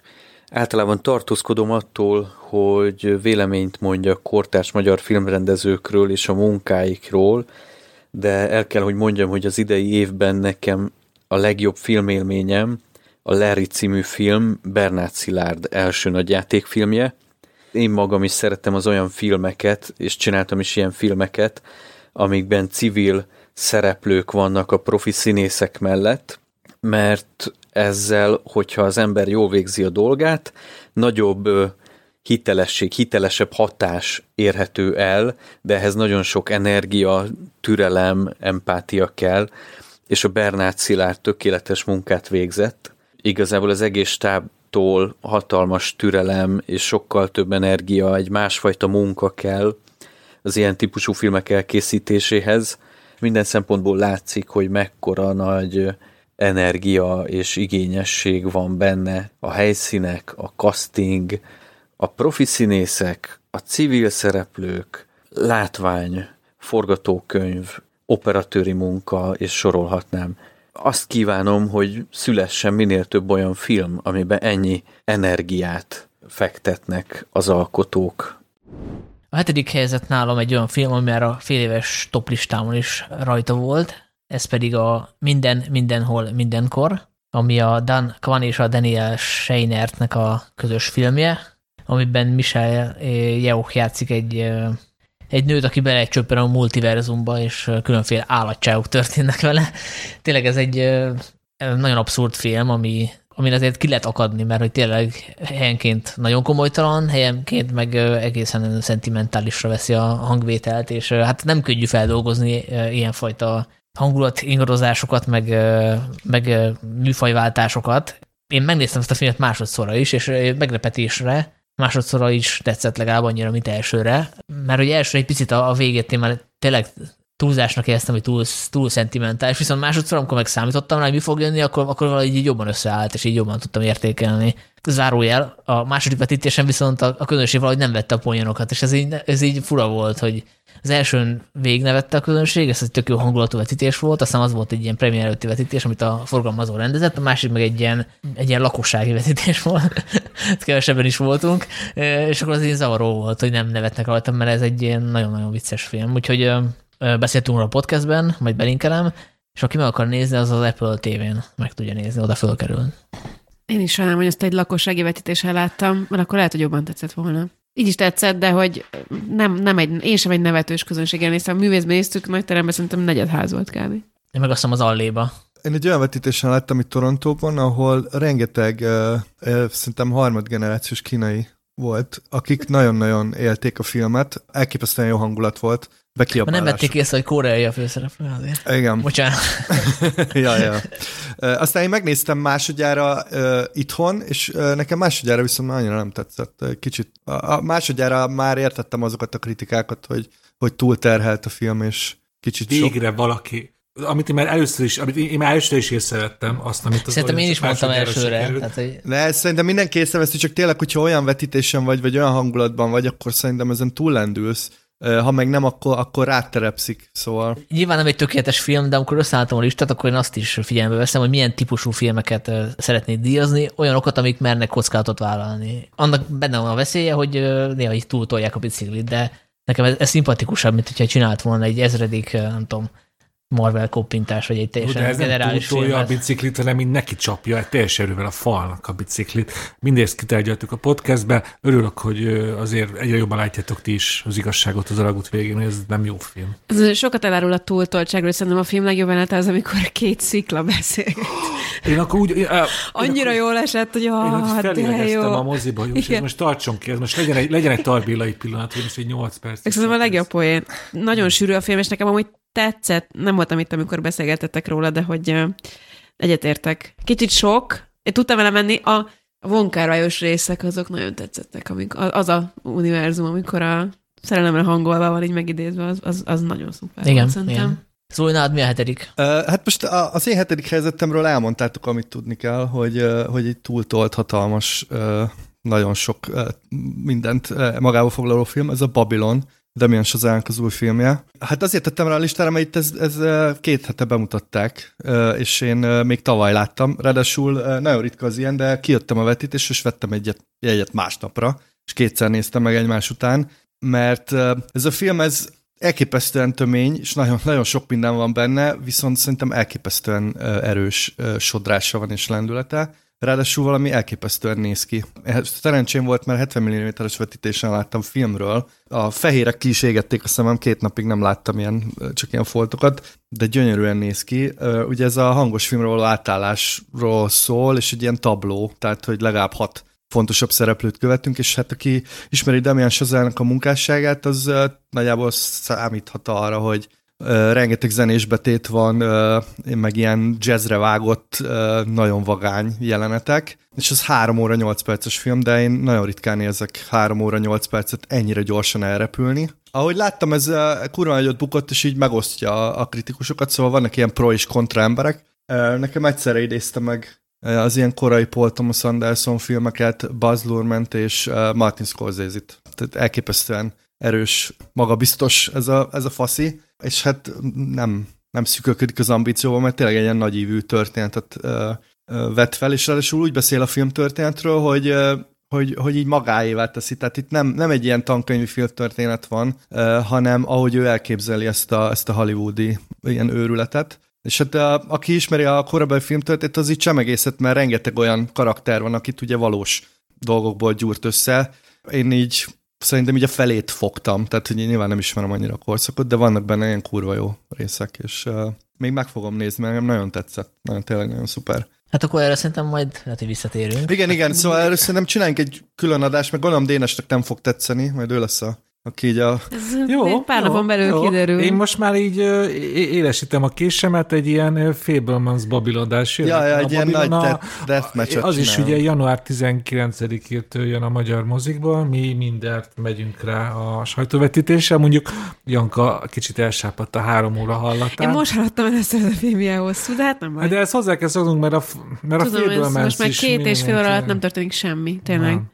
Ebben nagyon sok minden történik, Janka, szóval tényleg így olyan gyorsak a jelenetek, uh, vannak olyan jelenetek, amik ilyen szerintem elképesztően erős tempója van. És, meg... Damon Chazelle kokain, jól értem? Úgy, úgy képzelem én is, hogy a Margot Robbie így szétkokozva így végig vonag, vonaglik a Az is van, meg képzeljétek el a, az ének az esőbennek az ilyen forgatási jelenteit kokainon. Tehát, Csak kicsit visszakanyarod, hogy mondtad, hogy megnézted a filmet, és bekanyarodtál a jegypénztár, és vettél még egy ilyet. Ez is annyira az ilyen, bocsánat, az ilyen kanadai jólét. Annyira drága a mozi egy, én ezt eszembe se jutna megcsinálni. bocsánat, csak most, most voltam mondani, és 2500 forint volt a mozi egy. Ez. Én nagyon várom a magyar szomorúság háromszögét, ahol ilyen Zoriféléket parodizálnak ki, és így Aki rögtön bekanyarodik a jegypénztárhoz, hogy meg ugye még egy ugyanazt a jelenet. Bocsánat, Zoli. Hát én ilyen tag vagyok itt, az első mozi egy az ingyen volt. Hogy hogy ingyen volt? Tag? Mármint, hogy van egy, képzeljétek, van itt egy olyan lehetőség, hogy befizetsz 100 dollárt januárban, és akkor kapsz minden hónapban két ingyen mozi egyet. Nem ingyen, mert ugye nyilván akkor Kanada. 24, akkor mennyire jön ki? Uh, akkor 4 dollárra jön ki egy-egy. Az uh, 1000, 1200 forint mostani. Az, az elég jó, igen. igen. Kanadai dollár? Az más, kanadai dollár, az igen, kicsit, igen. Az kicsit a lentebb van, mint az amerikai dollár, de az a 300 most azt hiszem, egy kanadai dollár. De mit szóltok, hogy legyen az a tíz éves tervünk, hogy legkisebb tíz év múlva már mindannyian emigrálunk Kanadába, és már és tíz év múlva már minden négyen ott veszik fel Torontóba, és akkor az adást, mert egyre jobban tetszik nekem ez az ország. Én bírnám. Azt mondd, hogy mit tetszik neked a hatodik helyen, Dénes. Nekem a hatodik helyem egy látványfilm áll, hasonlóan raktam össze ezt a gondolatot, mint ahogy ti a tizedik helynél. mindenképp akartam egy ilyen ö, zakatolós adrenalin filmet, hármat írtam fel magamnak, Batman, RRR és Top Gun Maverick, és azért került fel a Maverick, mert azt, aztán feltettem magamnak azt a kérdést, hogy te melyiket nézném meg most legszívesebben újra? És ez a Maverick volt, és beraktam, kíváncsi voltam, hogy milyen otthon megnézni mozi után, és másodszorra is tényleg beleszédültem a, a régi akciójelenetekbe, és másodjára is. Hát így, hát így, így konkrétan megható volt az a jelenet, amikor ugye Tom Cruise és Val Kilmer, ugye Maverick és Iceman találkozik, és hát azt mondhatjuk, hogy annak a jelenetek a vége, hogy még így Val Kilmer még megkérdezi tőle, hogy kb. ugye ez a karakterének az utolsó mondata az életben, amit látunk tőle, hogy, hogy de amúgy ki a jobb pilóta köztünk, és aztán az a tökéletes válasz, amit kap erre, az tényleg egy ilyen, egy ilyen igazi, eszenciális mozi pillanat, amire, hogyha csak rágondolok, már akkor így egyszerre meghatódom, és egyszerre nevetek. Szóval így, ez, ez ilyen, ez ilyen legendaépítés a leg, legszebb hollywoodi értelemben. Igen, hatodik helyzet, Top Gun Maverick, vállalom. Az én hatodik helyzetemről a Dénes már elmondta, ami, ami igazából fontos volt, én is a Fire of Love című dokumentumfilmet raktam ide, amit együtt láttunk Kárlóiváriban, tehát hogy amit, amit mondtál, hogy, hogy hihetetlenek ezek a, a felvételek, szinte döbbenetes, hogy ilyen képek elkészülhettek egyáltalán egy izó ö, láva folyam mellett, tehát annyira gyönyörű a kép, és annyira szépek ezek az archívok, és olyan iszonyatosan érdekes ez a pár, meg ennek a szerelemnek a története, és szerintem azért is nagyon jó ez a film, mert amellett, hogy egy szerelem és egy valószínűleg nem túl egyszerű házas ennek a története, ugyanannyira szól a megszállottságról. Tehát ez a férfi, meg ez a nő is, de főleg a férfi érezni, hogy így annyira bele van bolondulva a vulkánokba, hogy, hogy így eh, nem az, ez lesz a vesztük. Szerintem kifejezetten szép, hogy így haltak meg, és annyira szépen épül odáig a film, olyan jól megyünk végig ezen a folyamaton, hogy um, egyszer öröm volt nézni ezt a filmet, amennyire tragikus is, meg amennyire szép, én, én nem tudtam a vigyort így lekaparni az arcomról, annyira jól éreztem magam, miközben néztem ezt a filmet. Szerintem baromi stílusos, iszonyú jól vannak összeválogatva ezek az archívok, és egyszerűen van egy-két olyan kép, ami, hogy így szerintem a Wes Anderson az így elégedetten csettint, hogy te jó ég, hogy ez így a valóság, olyan karakterek vannak, olyan, mint a live aquatic lenne a vulkán mélyére. Te odaállnak ebbe a piros sapkába, a kis űrcucban, és oda mennek a vulkán szélére, és kész egy Wes Anderson film. Tehát tiszta hülye, ha nem kezd el most írni valami vulkánosat, de tényleg. És amit én még kiemelnék, az a narrátor. Én nagyon szeretem a Miranda July-t, szerintem egy, egy csodálatos nő, ilyen multifunkciós művész, és csodás hangja van, és tökéletesen passzol ebbe a kicsit mesei univerzumba, amit, ami ennek a Fire of Love-nak a, a kerete, és szerintem hibátlan. Nekem is tetszett ez a film egyébként, és ö, szerintem ez a második legjobb film Kéti és Maurice Craftról, ami készült tavaly. Hát mert ugye a Werner Herzog is csinált egyet? Igen, igen, és amikor a, erről a filmről írtam kritikát, akkor fedeztem hogy hoppá, az öreg Werner is csinált egy filmet, erről is le is tölthető, mert ő bemutatta valahol a valami fesztiválon az év közepén, és aztán fölkerült valami platformra, és le is töltöttem, és meg is néztem, és az az érdekes, hogy ő Hát nyilván ugyanabban az archívóból dolgozott, és azt ami korábban kezdett el ezzel foglalkozni, csak ugye nem jött össze a, a támogatás, és ezért Hát konkrétan, amikor bemutatták Sundance-en a Fire of Love-ot, azt hiszem, hogy másnap tudta befejezni a Herzog, és gyakorlatilag teljesen elsikadt, ugye, mert mindenki er-, erről a másik filmről beszél, ami megnyerte a Sundance-t, és hát közben meg ez, is, ez a film is érdemelne figyelmet, és én mindenkinek ajánlom, mert tényleg egy nagyon ritka lehetőség, hogy azt meg tudjuk figyelni, hogy két rendező ugyanabban az archívumban dolgozva mennyire más filmet csinál. Tehát szerintem ez barom izgalmas. Csak... Aki szereti a filmeket, az szerintem mindig is vágyott arra, hogy na vajon ugyanebben a témában mondjuk a Spielberg meg a Scorsese mit csinál, és itt meg tudod nézni. És ugye itt az is pikantéliát ad a dolognak, hogy a a Fire of Love alkotóját azért szerintem a, a Herzog az inspirálta. Tehát a Miranda July-nak a narrációja az, azt szerintem egy kicsit haj az a Herzogéra, és akkor, ha már meg tudod nézni az eredetit, meg tudod hallgatni az eredetit, akkor miért ne hallgatnád meg? És azért vannak különbségek, tehát ugye a Fire of Love az szerintem ilyen kicsit ilyen hipsteresebb, tehát hogy... Hát az biztos. Igen, tehát amilyen zenék szólnak alatta, stb. stb. Egységesítették a képarányt, például ilyen apróságok vannak. Fényelték, meg ugye külön ilyen hangkulisszát gyártottak, tehát hogy minden egyes lépésnek hallod a hangját a Herzog meg azért kevésbé nyúlt bele ebbe az eredeti felvételekbe, tehát nála az egy picit nyersebbek ezek a felvételek. Ő többet mutat meg az archívumból abból, hogy például hogyan jutottak ezekre a távoli helyekre el a, a, ezek a vulkanológusok, tehát konkrétan látjuk, hogy a sárba ragadva, meg a sivatagon át mennek, tehát hogy sokkal inkább bemutatja a, a realitását ennek, tehát nem annyira, nem annyira heroizálja őket Sőt, van egy olyan vonulat az egésznek, hogy ő azt mondja, hogy arra kíváncsi, hogy hogyan lettek ők ilyen kurva jó filmesek, mert ez nem egy, egyik pillanatra másikra történt, tehát ő azt is megpróbálja megvizsgálni, hogy megnézze a korai felvételeiket, meg a későbbieket, hogy mi változott, és hogy hogyan lettek ők igazából filmesek, mert ők azért nem csak vulkanológusok voltak, hanem egy, a végén már tényleg nagyon profi filmesek. És, De a házasságukkal is, meg a kapcsolatukkal is annyit foglalkozik? Kevés, kevesebbet, kevesebbet. Tehát, igen, tehát ő, ő nem a szerelemre koncentrál, hanem arra, hogy a természet az milyen iszonyat, iszonyatosan pusztító. Tehát sokkal jobban átjön a Herzog filmjében, hogy az, az mennyire kegyetlen. Ugye például van az a nagy, hú, nem is tudom, hol volt az a nagy Mount St. Helens 1980-as évek. Ahol nagyon, nagyon sokan meghaltak. Hát a St. Helens-nél meghaltak, az Amerikában az egyik hát Kolumbiában. Igen, tehát, tehát, hogy a, igen, tehát a, a, a szerelem tüzében látunk egy pár ilyen totált arról, hogy ott fekszenek hullák a, a sárban, és a herceg azért jobban belemegy, tehát ott azért elég, elég sokat elindul a, a hullákon, tehát, hogy, tehát nyilván ő hű marad önmagához, meg amikor a, látjuk ezeket a különböző vulkán folyamokat, hogy bugyognak föl, akkor ő nem ilyen, ilyen indie pop zenét játszik be, hanem, hanem Wagnert, meg hasonló ilyen, meg, meg mindig a adott helyszínnek a, a népzenéjét. Tehát amikor Peruban van, akkor, akkor Peru indiánoknak a jajkatását halljuk. Tehát, hogy teljesen más élmény. Én azt mondanám, hogy ez a két film együtt, együtt fogyasztandó, úgy ad két teljes képet. Hát igen, de ugye azt szerintem a, Fire of Love-nál ott érdemes elmondani, hogy az egy nagyon költői film, tehát én, én azt írtam fel a Letterboxra, hogy az egyik legpozitívabb film, amit uh, mostában láttam, és uh, Számomra inkább olyan volt, mint egy ilyen dokumentumfilm a jövőből, ahol így a lakhatatlan földön két szerelmes pár felfedező szépséget. Azért ilyesmit nem vár el az ember egy 80 éves német rendezőtől, aki arról híres, hogy a dzsungelben arról beszél, hogy az egész univerzum gyilkolja egymást, és, és a többi, de most engem felcsigázta Sanyi, szóval biztos, hogy meg fogom nézni a is. Én is meg fogom nézni, már, már amit a zenéről mondtál, az is olyan, hogy így, hogy ilyenekből ütközik ki, hogy mennyire manipulálható a néző az, hogy berak egy ilyen cukis 60 egy francia popsláger, hogy berak egy Wagnert, és így valószínűleg nem raktam volna végig a Fire of Love-et, hogyha Wagner megy alatt. Hát, hát tegyük hozzá a, a film ö, pozitív hangvételéhez, ugye most a Fire of Love-ról beszélek, hogy abban van kb. a tavalyi év egyik legváratlanabb és legszenzációsabb poénja. Emlékeztek, mikor ugye ott be van a költözve, csak az egyik vulkanológus megfog egy ilyen vulkáni hamutömböt, és így jó fejbe vágja a másikat. És akkor itt tesztelik egymást, hogy mennyire jól felsz. Emlékeztek erre? Igen, Én igen. ott én döltem a rögést, de mindezt egy ilyen, nem tudom, egy vulkánkitörést, nem tudom, pár száz méter ott a ruháikat tesztelik. Ez, ez gondolom, be Herzognál nincsenek ilyen vicceskedő pillanatok. Hát nincs, nincs, nincs. Egyébként kb. olyan, nem tudom, négy-öt perc valami közös, tehát hogy vannak olyan felvételek, amik mindeket többen visszaköszönnek, igen, igen, igen. És annak mi a címe a hercognak? The Fire Within, Requiem for, from Cathy and Maurice Craft. Ugye hát a címben is benne, hogy Requiem, nem Love Song. Nem, a hatodik helyen egy horror film van. A horrorokat illetően is elég erős volt az év.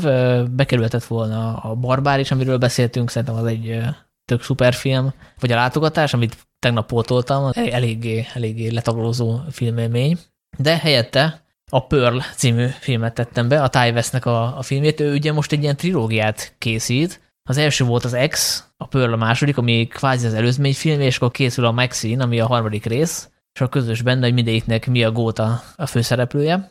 Az X az egy ilyen texasi rászfülészes mészárlásra hajazó történet, egy ilyen pornós tábról, akik egy ilyen Hát ugye a szokás szerint egy világtól elzárt helyre mennek forgatni egy falmra, és akkor ott csúnya dolgok történnek. A Pör pedig annak az előzmény filmje, kvázi, de igazából nem kell hozzá megnézni az ex Ott is a Mia Gót játsza a főszerepet, de egy másik, másik szerepet alakít. És ennek a filmnek az az érdekes, hogy, hogy ez is megidéz egy ilyen filmtörténeti korszakot, vagy műfajt. Az 50-es éveknek azokat a nagyon túlszínezett uh, cinemascope filmjei, tehát mint hogyha az ózas csorák csoráját látnál néhol olyan, csak ugye ez egy horrorfilm, ugye megismerünk egy nőt, aki, akiről kiderül, hogy hát uh, vannak bizonyos mentális problémái, de hogy eléggé eléggé elnyomja a, saját anyja, ezzel nem próbál lázadozni, neki is vannak ilyen ambíciói, ő nem pornószínésznő akar lenni, hanem, hanem ilyen revütáncos, így akar kitörni a, a, abból a vidéki millióból, ahol van, és közben van egy férje is, aki a, az első világháborúban harcol, mert, mert ugye ez a század elején játszódik, és, és igazából ilyen horrorisztikus dolgok csak a második felében kezdenek el történni, addig tényleg ilyen émeítően színes, ilyen vidéki életképeket látunk, és ami miatt fölkerült ez a film, azon túl, hogy a koncepció nagyon izgalmas, hogy a, mi a gót tényleg szenzációs. Tehát van egy ilyen 10 perces, kb. 10 perces vágatlan monológia, és valami elképesztő, tehát csak azért én Oszkára jelölném, úgyhogy mindenkinek ajánlom, hogy, hogy nézze meg. Abból szempontból nagyon izgalmas, hogy itt ugye, ez nem, nem spoiler, de hát hogy egy leendő gyilkosról beszélünk, és ugye a sorozatgyilkosos oh. filmekben ugye mindig az hogy kicsit démonizáljuk a, a főszereplőt, és akkor nem nagyon próbáljuk megérteni. A film meg próbált tesz arra, hogy megértsük, de közben ugye nem tagadja el, hogy ez egy pszichotikus, tehát nem tudom, hogy vele született, vagy, vagy tehát hogy nem menti föl, de hogy megmutatja azt is, hogy ő miért, miért lett olyan, amilyen. Úgyhogy óriási empátia van ebben a filmben, és hát közben meg ugye a végén azért eléggé véres lesz, tehát azért a, tehát a... ilyen slasher, tehát ilyen nagyon véres horror, vagy inkább ez az ilyen ijesztgetős? Ijesztgetés nincs benne, véres abban a szempontból, hogy megmutatja, hogy mi történik, de hogy abszolút nem manipulatív. Tehát minden, ami történik, az, a, az következik a cselekményből. Tehát, hogy nincsenek ilyen természetfeletti elemek, vagy ilyesmik, vagy ilyen fölösleges jumpscare-ek. Az én hatodik helyzetem az a Tár című film, ami nem keverendő össze az Avatarral. Se Tarbé, Tárbélával? Vagy tár, Tárbélával. Azért jól betáraztál poénokból. Ah. Ez egy képzeletbeli karmester nő, képzetbeli története, de a, talán az idei évben ez volt az a film, ami számomra így a legtöbb kérdést és ilyen néző interakciót kavarta, mert hogy ez a film, ez a hosszú játék ideje ellenére is szerintem több kérdést hagy benned, mint amennyi választad, és ez nagyon-nagyon jó neki. És én bevallom, eléggé előítéletes voltam, mert halogattam sokáig ezt a filmet, hogy mit érdekel engem egy karmester, meg a komoly zene, stb. Aztán végül így nekiültem, és hát iszonyú erős, és nagyon-nagyon jól szórakoztam. Két Blanchett, hogyha ezért nem kap Oscárt, akkor szerintem az Oscar díjat így lehúzhatjuk a, a WC-n, mert kurva erős. Tehát nyilván a karmester jelenetek azok a leghálásabbak, amikor így a, a kezével tud, de, de, de végig erős. Ugye egy olyan nőt játszik, aki hát így a pályája csúcsán van, és karmestere karmestere, és közben egy ilyen erősen manipulatív valaki, aki Hát ez így ugye nem derül ki egyértelműen a filmben, hogy pontosan mi, mik történtek a háttérben, de, de egy ilyen mítus vonal szépen beúszik, tehát kap egy ilyen negatív színezetet, közben viszont a rendező így a cancel culture, azzal a mai ilyen cancel culture és a, egyáltalán így a művészet és a, a magánélet viszonyával is uh, foglalkozik, de nem ilyen szájbarágosan, hanem hanem nagyon izgalmas dolgokat tesz fel, és ahova ez a film eljut, és szerintem az utolsó jelent, az, az, az olyan, olyan szintű gyomrost visz be, ami, amit így ritkán lehet látni, és egyébként a, a, a film kinézet és a megvalósítás is, is fantasztikus, és bónuszként az egyik fontos mellékszerben az a Nina Hoss játszik, akinek van egy filmvilág blog, bocsánat, filmvilág podcast baseball sapkája, úgyhogy én szeretem azt hinni, hogy ő abban a baseball sapkában járt a forgatásra. Úgyhogy azt hiszem ez, ez lesz Magyarországon, ugye? Moziban. Február közepétől lesz, azt hiszem 16 Úgyhogy szerintem majd erről lesz. is legyen egy külön podcast. Erről blog, mindenképpen. Mert ebben nagyon sok mindenről lehet beszélni ezzel a filmmel kapcsolatban. Dénes. Nekem az ötödik helyzet egy decemberi magyar mozi bemutató, az izlandi Godland, az Isten földje. Fel is írtam a rendező nevét, mert megérdemlő, hogy mondjuk. Ez Klinur Palmasson filmje, és hogyha leegyszerűsítjük kicsit, akkor úgy lehet mondani, hogy ez kb. A, az Agire Isten haragja és a Scorsese féle némaságnak ilyen ö, skandináv környezetbe ültetett keresztezése, és ö, talán úgy lehetne mondani, hogy, hogy ez mindent elmond a, az ember és természet viszonyáról, ami az avatárba kimaradt. Ami ugye egy ilyen hippi képet mutat erről, hogy így belesimulunk a természetbe, és egyé váljunk Gaia asszonyjal, ugye Gaia istennővel. Itt meg ugye kapunk egy 19. századi protestáns papot, aki azzal a küldetéssel indul Izlandra, hogy itt majd egy templomot épít, és ugye téríteni fog, és az izlandi közösséget ugye vezeti. Ugye van, van a háttérben egy ilyen kis ilyen gyarmati ö, dimenzió is, mert akkor még ö, Izland ugye Dániához tartozott, és aztán ugye ez a pap részben a saját arroganciája és alkalmazkodó képtelensége miatt egyszerűen képtelen ezt az, az izlandi tájjal mit kezdeni, és így szép lassan így. Nem is, nem, nem, nem is úgy látványosan, hogy ezt egy horrorfilmben látjuk, de így szépen azért be így beleborul, beleőrül, és így kifordul magából, és ez nagyon, szép, nagyon szépen látszik, hogy, hogy mi történik akkor, hogyha valaki teljesen új világba csöppen, és egyszerűen képtelen ahol, az, ahhoz alázattal viszonyulni. Főleg egy olyan Isten mögötti kemény szikár helyhez, mint amilyen Izland, és ő, ő szerintem, szerintem ez nagyon fontos film olyan értelemben, hogy, hogy így tényleg a világ urainak hisszük magunkat, és akkor szerintem tök jók az ilyen filmek, amik megmutatják, hogy, hogy azért, azért na, azért még mindig vannak kivétes helyzetek, amikor bizony nekünk alázattal kell viszonyulnunk a környezetünkhöz, és ez nekem ez tök szép. Most azt akartam mondani, hogy példabeszéd, de nyilván sokkal árnyaltabb annál, és sokkal azért, azért sokkal izgalmasabban fogalmazza, mint hogy ezt így egyértelműen ilyen példabeszédnek lehessen mondani, de hogy igen, igen, igen,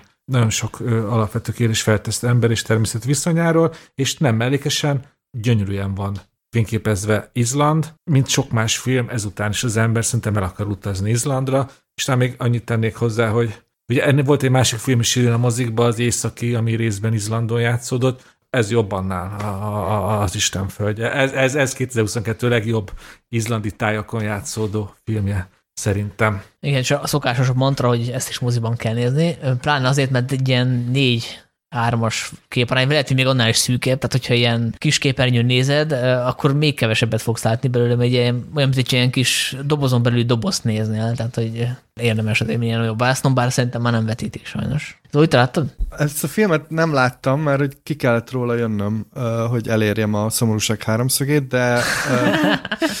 ez elég szomorú. Igen, hát igen, ez nem nehéz döntés volt, mert nekem nagyon tetszett már az elején. Ugye itt úgy indul a film, hogy elmondja, hogy itt nemrég talált fotográfiákat rekonstruál, tehát az a képarány is meg van magyarázva. Én nagyon nagyon bízom benne, hogy jönni fog hamarosan ide Torontóba. Egyébként valószínűleg jönni fog, mert a rendezőnek az előző filmje, ami a White... White White Day. Igen, az is, az is volt, és ké, több hétig vetítették, úgyhogy biztos jön, csak valószínűleg tavasszal. Úgyhogy lehet, hogy az én 2023-as listámon lesz rajta, mert én nagyon szerettem az ilyen filmeket. Évek. Ötödik hely. Én nagyon-nagyon tudom élvezni az ilyen szubjektív életrajzi filmeket. Nekem tavaly a Spencer is egy nagyon jó élmény volt, tavaly előtt most már. És ezt én 2022-ben a Fűző című filmtől kaptam meg, ami a Sisi, Sisi film, a tavalyi Sisi film, amit Mári Kreutzer rendezett, egy osztrák rendezőnő, tehát egy elég közelről ismeri ezt a Sisi őrületet, amiben még mindig benne vannak az osztrákok és a magyarok is.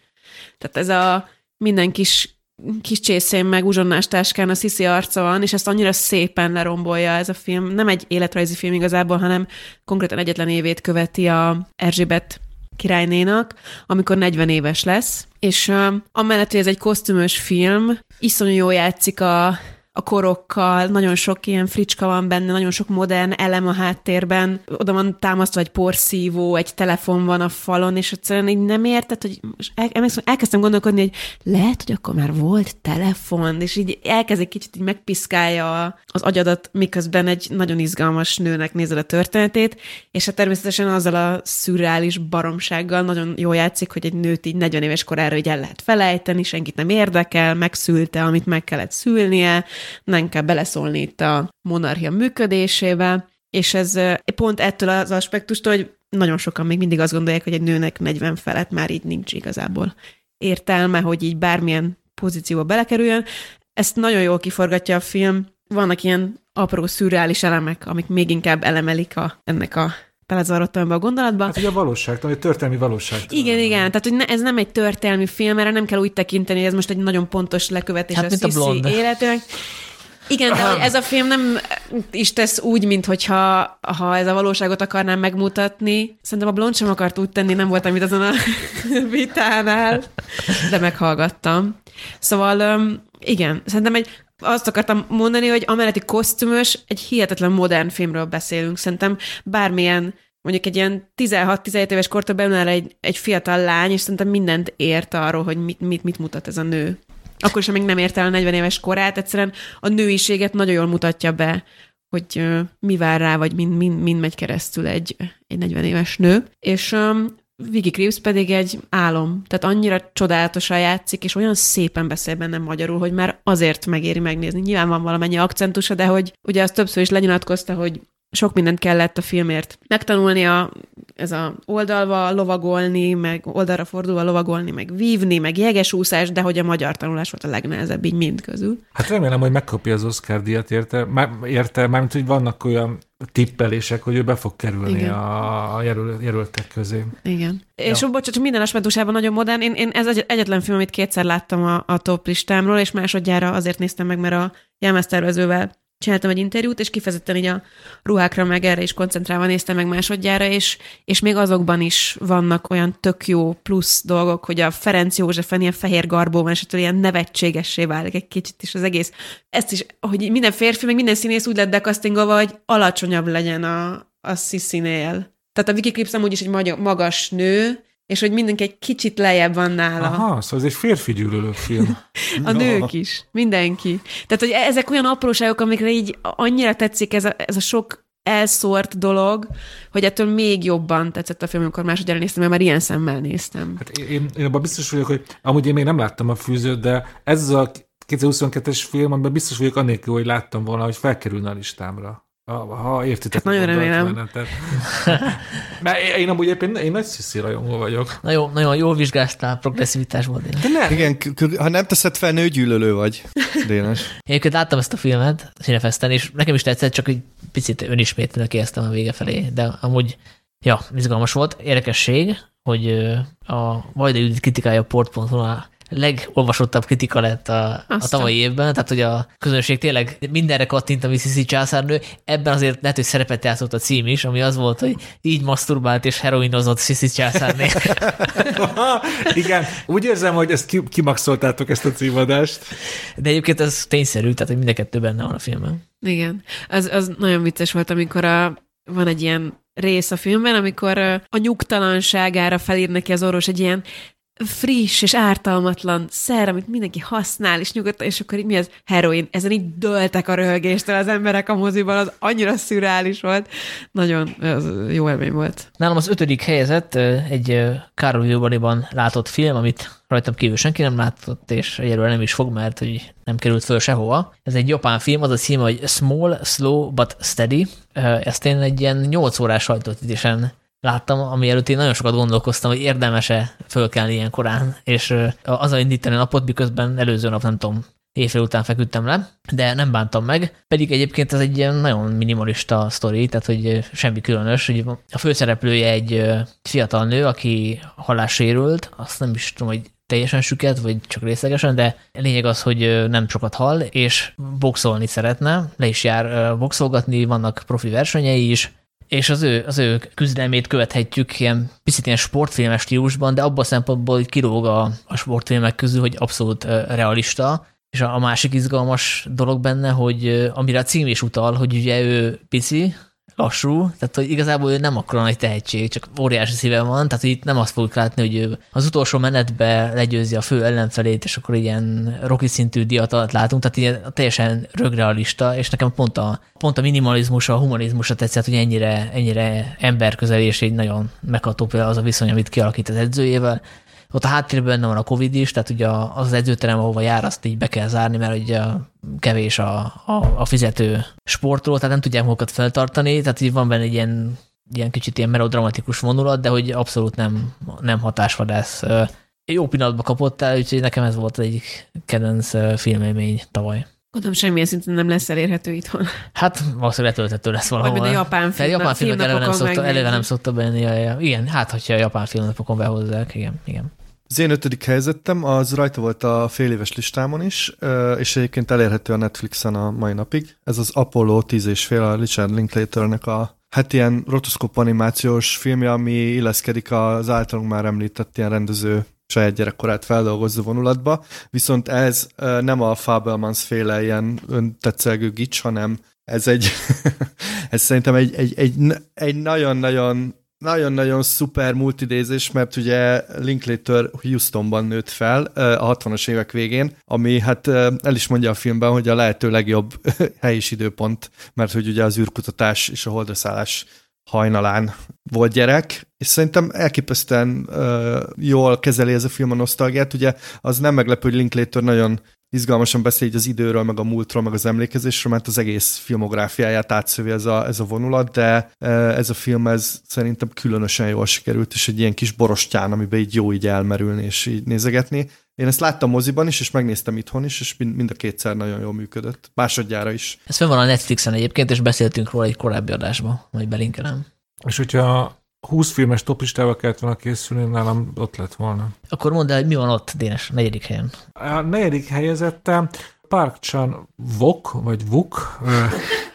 Most, Vuk. most, most, most megsértettem, hogy elég népes félszigetnek a lakosait, ugye dél lakosait. Szóval, Park Chan Vok. Ő köszönöm, szóval, szóval Park Chan Voknak a legújabb filmje a titokzatos nő, ő az angol cím az Decision to Live, most kuraiul hagy nem mondjam. Ez tök érdekes, ha én ezt december közepettáján láttam, akkor beszélgettünk is róla, és szerintem, hogyha akkor kellett volna összenom a listát, akkor lehet, hogy fel se került volna. Nem, erről majd ti is, vagy mondjátok, hogy esetleg nektek is szerepel a listátok, de ez így, ez így tényleg így, így beleragad az ember emlékezetébe, amit nem tudom, mint mondjuk a, a sára a cipőtalp közé, hogy így, így ez így nem eresztette, így tök, tök jó így, így visszamerülni ebbe, és ez többek között azért például, mert ugye a, a, a, a szédülés is, ez is félig meddig ugye a megszállottságról, a birtoklási vágyról is szól, és hát ez, ez a film is, hogy így ezt, ezt teszi a nézővel hosszú távon, most rájöttem, hogy így megszállt engem kicsit ez a titokzatos nő. És, és újra nézted? Nem, nem, de újra fogom, mert ezt is már többször mondtuk, hogy melyik filmet kell moziban nézni, igazából az összeset, de ezt aztán tényleg, mert én ezt otthon néztem, és én biztos vagyok benne, hogy ezt én moziban láttam volna, akkor most még előrébb raknám ezen a listán, mert ezeknek a képeknek, meg ennek a hangulatnak szerintem egyrészt nagyon fontos a nagyvászon, másrészt az, hogy hogy ne legyen más inger, mert ez egy ilyen lassú folyású film, ez egy krimi, ahol nagyon, nagyon fontosak az apró részletek, hogy mikor mosolyodik a, a gyanúsított nő, milyen arc kifejezéset, és ez tényleg kell a mozi, hogy, hogy, hogy, hogy tud nézni, ezt, hogy ez a kapcsolat végigvonul a, a filmen is mindig más arcát mutatja, hogy néha bűnösnek hiszed, néha nem, ez most a végzett asszonya, vagy egy áldozat, ez nagyon jól játszik Park chan Még csak egy dolgot akarok elmondani, hogy nekem azért is meglepő, hogy ilyen magasra került a listámon ez a film, mert én igazából sosem voltam nagy rajongója ennek a rendezőnek. Ugye ő, ő az Old boy és társaival került fel a nemzetközi film nemzetközi térképére, amiket én mindig elismertem, de nekem mindig kicsit kimódolt volt az erőszak orgia, nagyon manipulatívnak éreztem. Egyetem láttad a szobalány? Azt láttam, láttam. Még ahhoz, ahhoz képest is sokkal jobban tetszik nekem a titokzatos nő, mert ez messze a legvisszafogottabb filmje. Tök jó látni, hogy Park chan nem kell az, hogy kihúzzon 20 fogat ahhoz, hogy nagy hatásokat elérjen. És ez nekem nagyon tetszik, ez, a, ez az elegáns visszafogottsága. Hogyha Hitchcockkal kezdtem, akkor Hitchcockkal is végzem, amit nyilvánvalóan azért Hitchcocktól eltanult pár dolgot, de ez, ez messze nem csak egy omás, hanem egy, egy Parchambok film. És ja, irány a mozidén, és ezt ott kell újra nézned. Hát sülyes, mert hogy most van moziban, nem tudom mennyi ideig lesz, tehát hogy ezek a filmek gyorsan kiszoktak futni. Egyébként én is megnéztem újra. Először Kárlóvivariban láttam, most meg a művész moziban pótoltam be, és el, elég csavaros, tehát hogy már így néha ilyen feleslegesen túl bonyolítottnak érződik, legalábbis így elsőre annak érződött, és így másodszor azért jobban összeállt a kép, de még így is voltak azért homályos pontok, és ugye ezt már elmondtam a podcastben, de ez az a film, ahol a, a finálé az, ami utólag átértékeli. Tehát, hogy az olyan drámai, katartikus erejű, hogy utólag még jobban értékeled a filmet. Teljesen igazad van azzal kapcsolatban, hogy ezt így erre oda kell figyelni. Én ezt Kánba láttam, és szerintem a napi, nem tudom, negyedik vagy ötödik film volt. Tehát lehet pont a, a Moonju filmet láttam előtt, ami meg az égés föld, és hogy így én arra emlékszem, hogy tetszett, egy kicsit lehet, hogy egy kicsit lehet, hogy belebólintottam a közben, mert nem azért, nem azért, mert untam, hanem mert egyszerűen taktikai három perc szembecsukásra volt nem, akkor éppen szükségem. De meg, ez tényleg olyan film, amiben azért bele lehet bólintani. Bele, és, amúgy meg, és hogy biztos vagyok benne, hogyha éber látom, és mondjuk a napi első vagy másik film, akkor, akkor nekem, nekem is felkerül a listámra, és tökre szeretném újra nézni pont amiatt, mert hogy ezek az ilyen mindenféle kis apróság, amire egy, egy csomó mindenre emlékszem, de most így hirtelen nem is tudom összerakni, miről is szólt ez a film. Ezért de például a finálére tökre emlékszem, szóval, hogy újra akarom nézni, és abszolút csak tehát nyilván moziba. Én nagyon egyetértek el, Dénes, hogy ez a film olyan, mint a sár, hogy így hozzád ragad, vagy belét tapad, mert nekem is az volt, én is fesztiválon láttam, és képzeld el, én, én is a Munju film előtt, és egyébként Na, és, és a szomorúság háromszöge után, tehát egy, egy elég durva a kombóban, és emlékszem, hogy engem... fél Godland is volt ott akkor aznap. Igen, és, a fél, és abból láttam 30 percet, szóval elég, elég erős nap volt, és engem elsőre zavart ennek a filmnek a filmnyelvi kicsit olyan uh, hivalkodónak éreztem, mert ilyen elképesztően magabiztos filmnyelvet beszél uh, a rendező, és nagyon gyönyörű zoomok vannak benne, ilyen mindenféle izé, és a többi. És aztán megnéztem másodjára, és akkor összeállt, hogy, hogy mi akar ez lenni. Uh, és azóta ilyen megszállottan szoktam nézeketni ilyen elemző videókat, és egyéb ilyen tucokat, és ez nagyon-nagyon rétegzett film. Tehát szerintem nem csak azért kell megnézni másodjára, vagy többször, mert hogy a, nem tudom, nem érted a magát a sztorit, hanem rengeteg olyan pici szimbólum, meg apróság van benne, amin, amin így el lehet agyalni, és tényleg az van, hogy ez így, így veled marad ez a film. Tehát, hogy így, szerintem ez így nem, nem ereszt el, hanem így dolgozik benned, és eszedbe jut így tök random, és ez nagyon ritka. Ez szerintem egy nagyon különleges film. És csak egy apró ilyen kis csillag, hogy ugye általában a krimik halála a telefon, mert ugye sokkal nehezebb ugye egy rejtét elmesélni, hogy mindig előbb a telefonokat. Ezt például a titozós nőben szerintem zseniális módon oldották meg a, a telefonhasználatot, hogy hogyan épül bele a történet szövésbe, és hogyan viszi előre a rejtét, vagy hogyan bonyolítja tovább a telefonom. Ez, ez, ez is nagyon tetszett. Arra emlékszem, hogy csodálatos tapéták vannak benne. Annyira szép a körítés, a díszlet, annyira makulátlanul megcsinálva. Erre tisztán emlékszem, hogy minden hely a, a kihallgató szobától kezdve az a sushi tál, amit ott felcsap a csajnak. Emlékszem, hogy így csorgott a nyálam a moziban. Hát most én is ilyes vagyok. Jól emlékszem, Dénes, hogy az egyik vendégünknek is ez a kedvence? Van egy olyan vendégünk, aki hangfájt küldött, és tetszett neki, igen. Ö, úgy hívják, hogy Csúlya László. Igen, és ő rendezte a szerédet, úgyhogy hallgassuk meg, mit mond erről a filmről is, többek közt. Az első film, amiről szeretnék beszélni, és amit szeretnék a figyelmetekbe ajánlani, az egy nagyon különleges nevű kínai rendezőnek a munkája. A rendező neve az, hogy Lee. A film címe pedig az, hogy Return to Dust.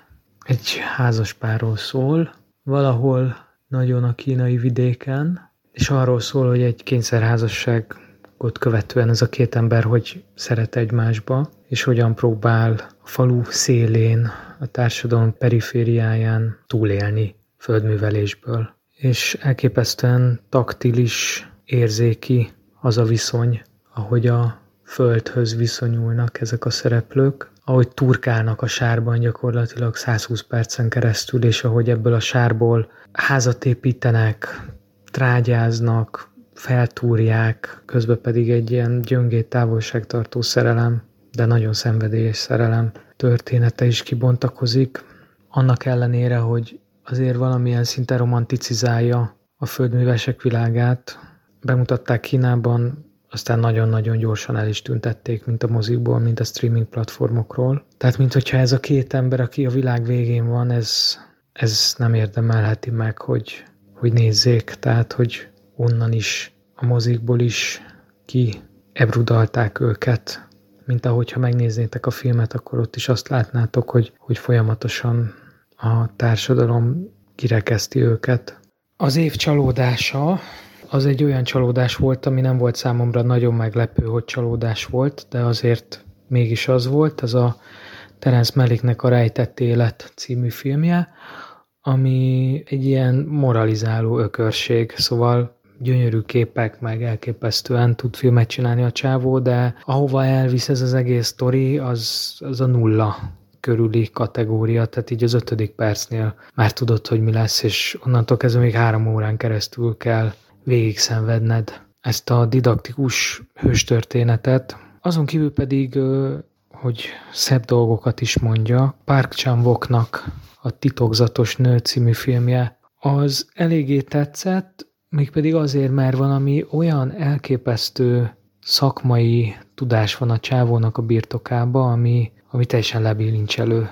Hát nyilvánvalóan Magyarországon, de lehet, hogy Közép-Európában se tud senki se ilyen szinten filmet rendezni. Tehát, hogy, hogy a ritmus, a vágás, a különböző hatásoknak az elképesztően tudatos zenei szerkesztése, az tényleg, tényleg, tényleg nagyon-nagyon-nagyon nagyon magas színvonal. Talán éppen ez a problémája is, hogy egyfajta ilyen manierizmusba fullad a dolog, de hát akkor is emelem a kalapomat a mester előtt. Ezen kívül pedig egy régebbi filmet, illetve két régebbi filmet szeretnék ajánlani. Valami miatt nem láttam még a Takeshi Kitonónak a Sonatina című filmjét, és ez nagyon erős hatással volt rám.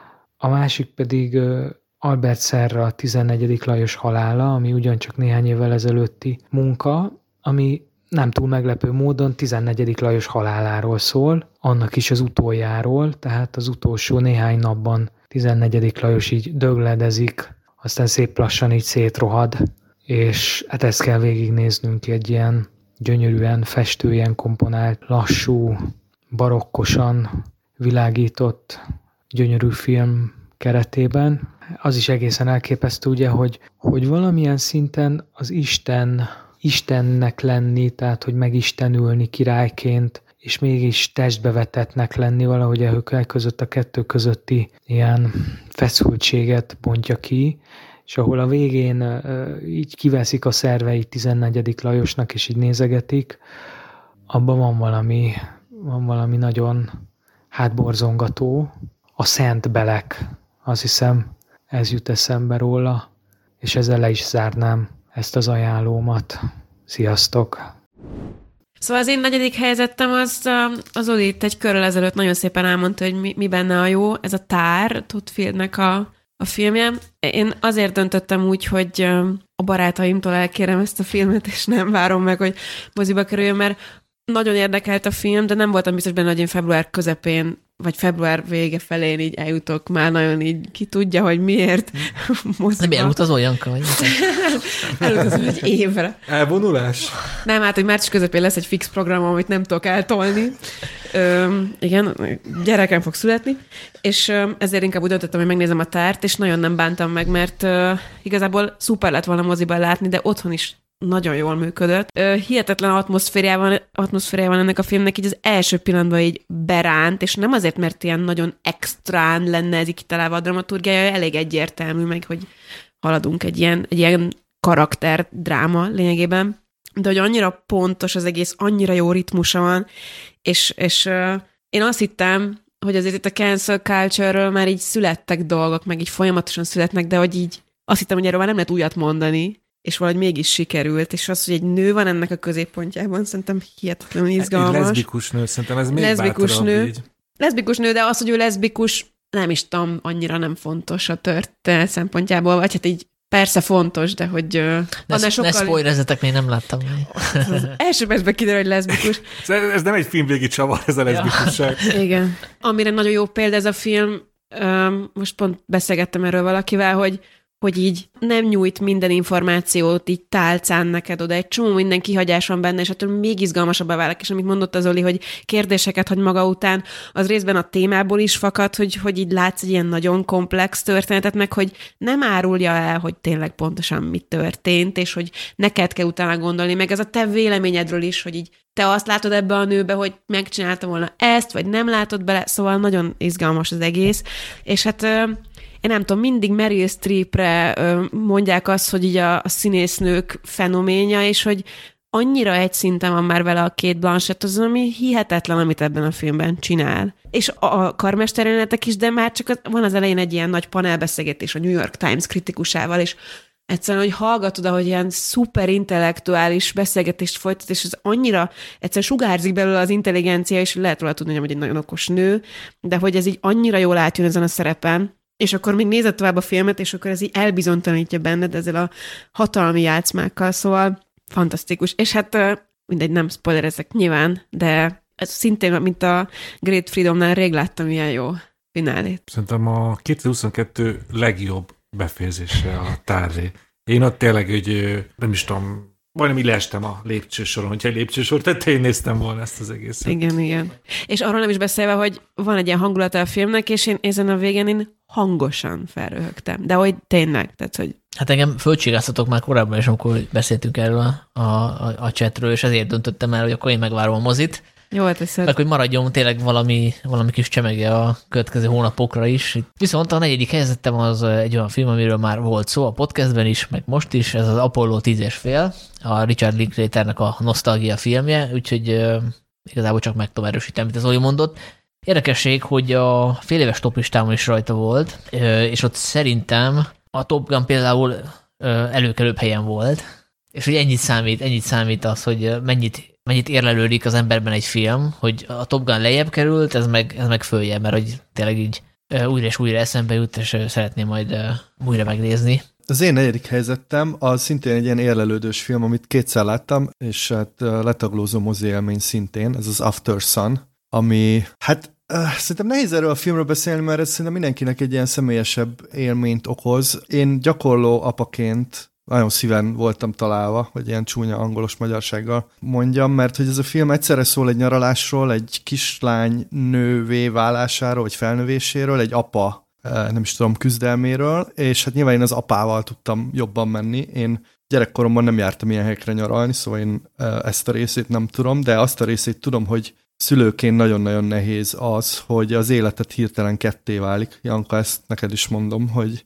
hirtelen ö, ö, ott, ott van egy gyereked, akivel megpróbálsz a lehető legtökéletesebb emberi lényként viselkedni, és egyébként megy tovább az addig életed is, annak minden problémájával és nehézségével, és szerintem ez a film ezt nagyon szépen megragadja, hogy ez az apa ugye hát depresszióval küzd, vagy, vagy valami ilyesmivel, és hogy ez mennyire alattomos tud lenni, és hogy még ezt, a, ezt az iszonyú erős szeretetet is, ami egy gyerek kell összeköt, ezt így szét tudja szakítani, és szerintem ezért volt az, hogy a moziban, ahol néztem, rengetegen sírtak körülöttem, és nagyon sok velem egykorú férfi ember egyedül nézte ezt a filmet, gondolom ők is lányos apák voltak, senkit nem hívtam meg kávézni, lehet, hogy az kellett volna, hogy beszélgetni, de ezután a film után így nincs kedved szerintem úgy nagyon kávézgatni. Ugye Janka, te ezt hát már rohanni, rohanni kell vissza a gyerekhez, nem? Meg Zoli? kell elgetni a gyerek. Igen, körülbelül azt csinálod, hogy rohansz vissza a gyereket, ez szerintem egy ilyen elképesztően erős emlékeztető arra, hogy így nagyon durván ragaszkodni kell a, a szép dolgokhoz az életben. De erről a filmről egyébként szóval majd beszéljünk, hogyha jön, mert hogy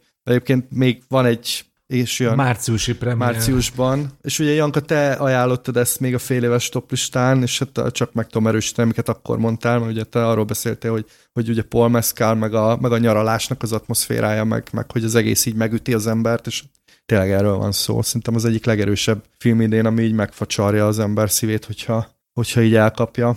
Úgyhogy hát nem, nem egy könnyű film, tehát most nem ezt fogom így nézegetni nem tudom, így szórakozásnak, meg legalább három nagyon híres számot számomra egy életre tönkretett, tehát most már nem fogom tudni a Losing My Religion-t vagy az Under Pressure-t úgy hallgatni, mint eddig, de ez nem baj, mert tényleg így meg akarod utána ölelgetni a szeretteidet. Ebből van magyar cím is. Volt egyszer egy nyár. Uh.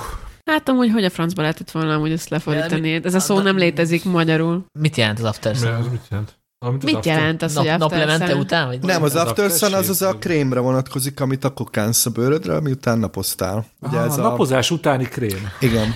Na hát, jó magyar cím, nem? Ennyi. Nem tudom ennek, hogy lehetne visszaadni. Hát itt nyilván arról van szó, hogy így az emlék, ahogy így a távolból világlik vissza. Gondolom arra értik az After sun Egy, amikor... egy nyár emléke, tessék. Te szoká... Ilyen magyar címeket szoktak adni, igen. Amúgy az nem lett volna rossz. Az jobb, jobb mint a volt egyszer egy nyár? Nem, tök ugyanazt jelenti. Hát igen. Mondjam a harmadik helyzetemet? Mondjad. A tár. Kibeszéltük. Én egy dolgot szeretnék megígérni, amikor majd részletesebben beszélünk, utána, járjunk utána részletesen, hogy miért az a neve a főhősnek, hogy Tar, két errel még hozzá Lídia, mert itt azért érzek kapcsolatot egy magyar rendező viszonylatában. Szabó Istvánnal?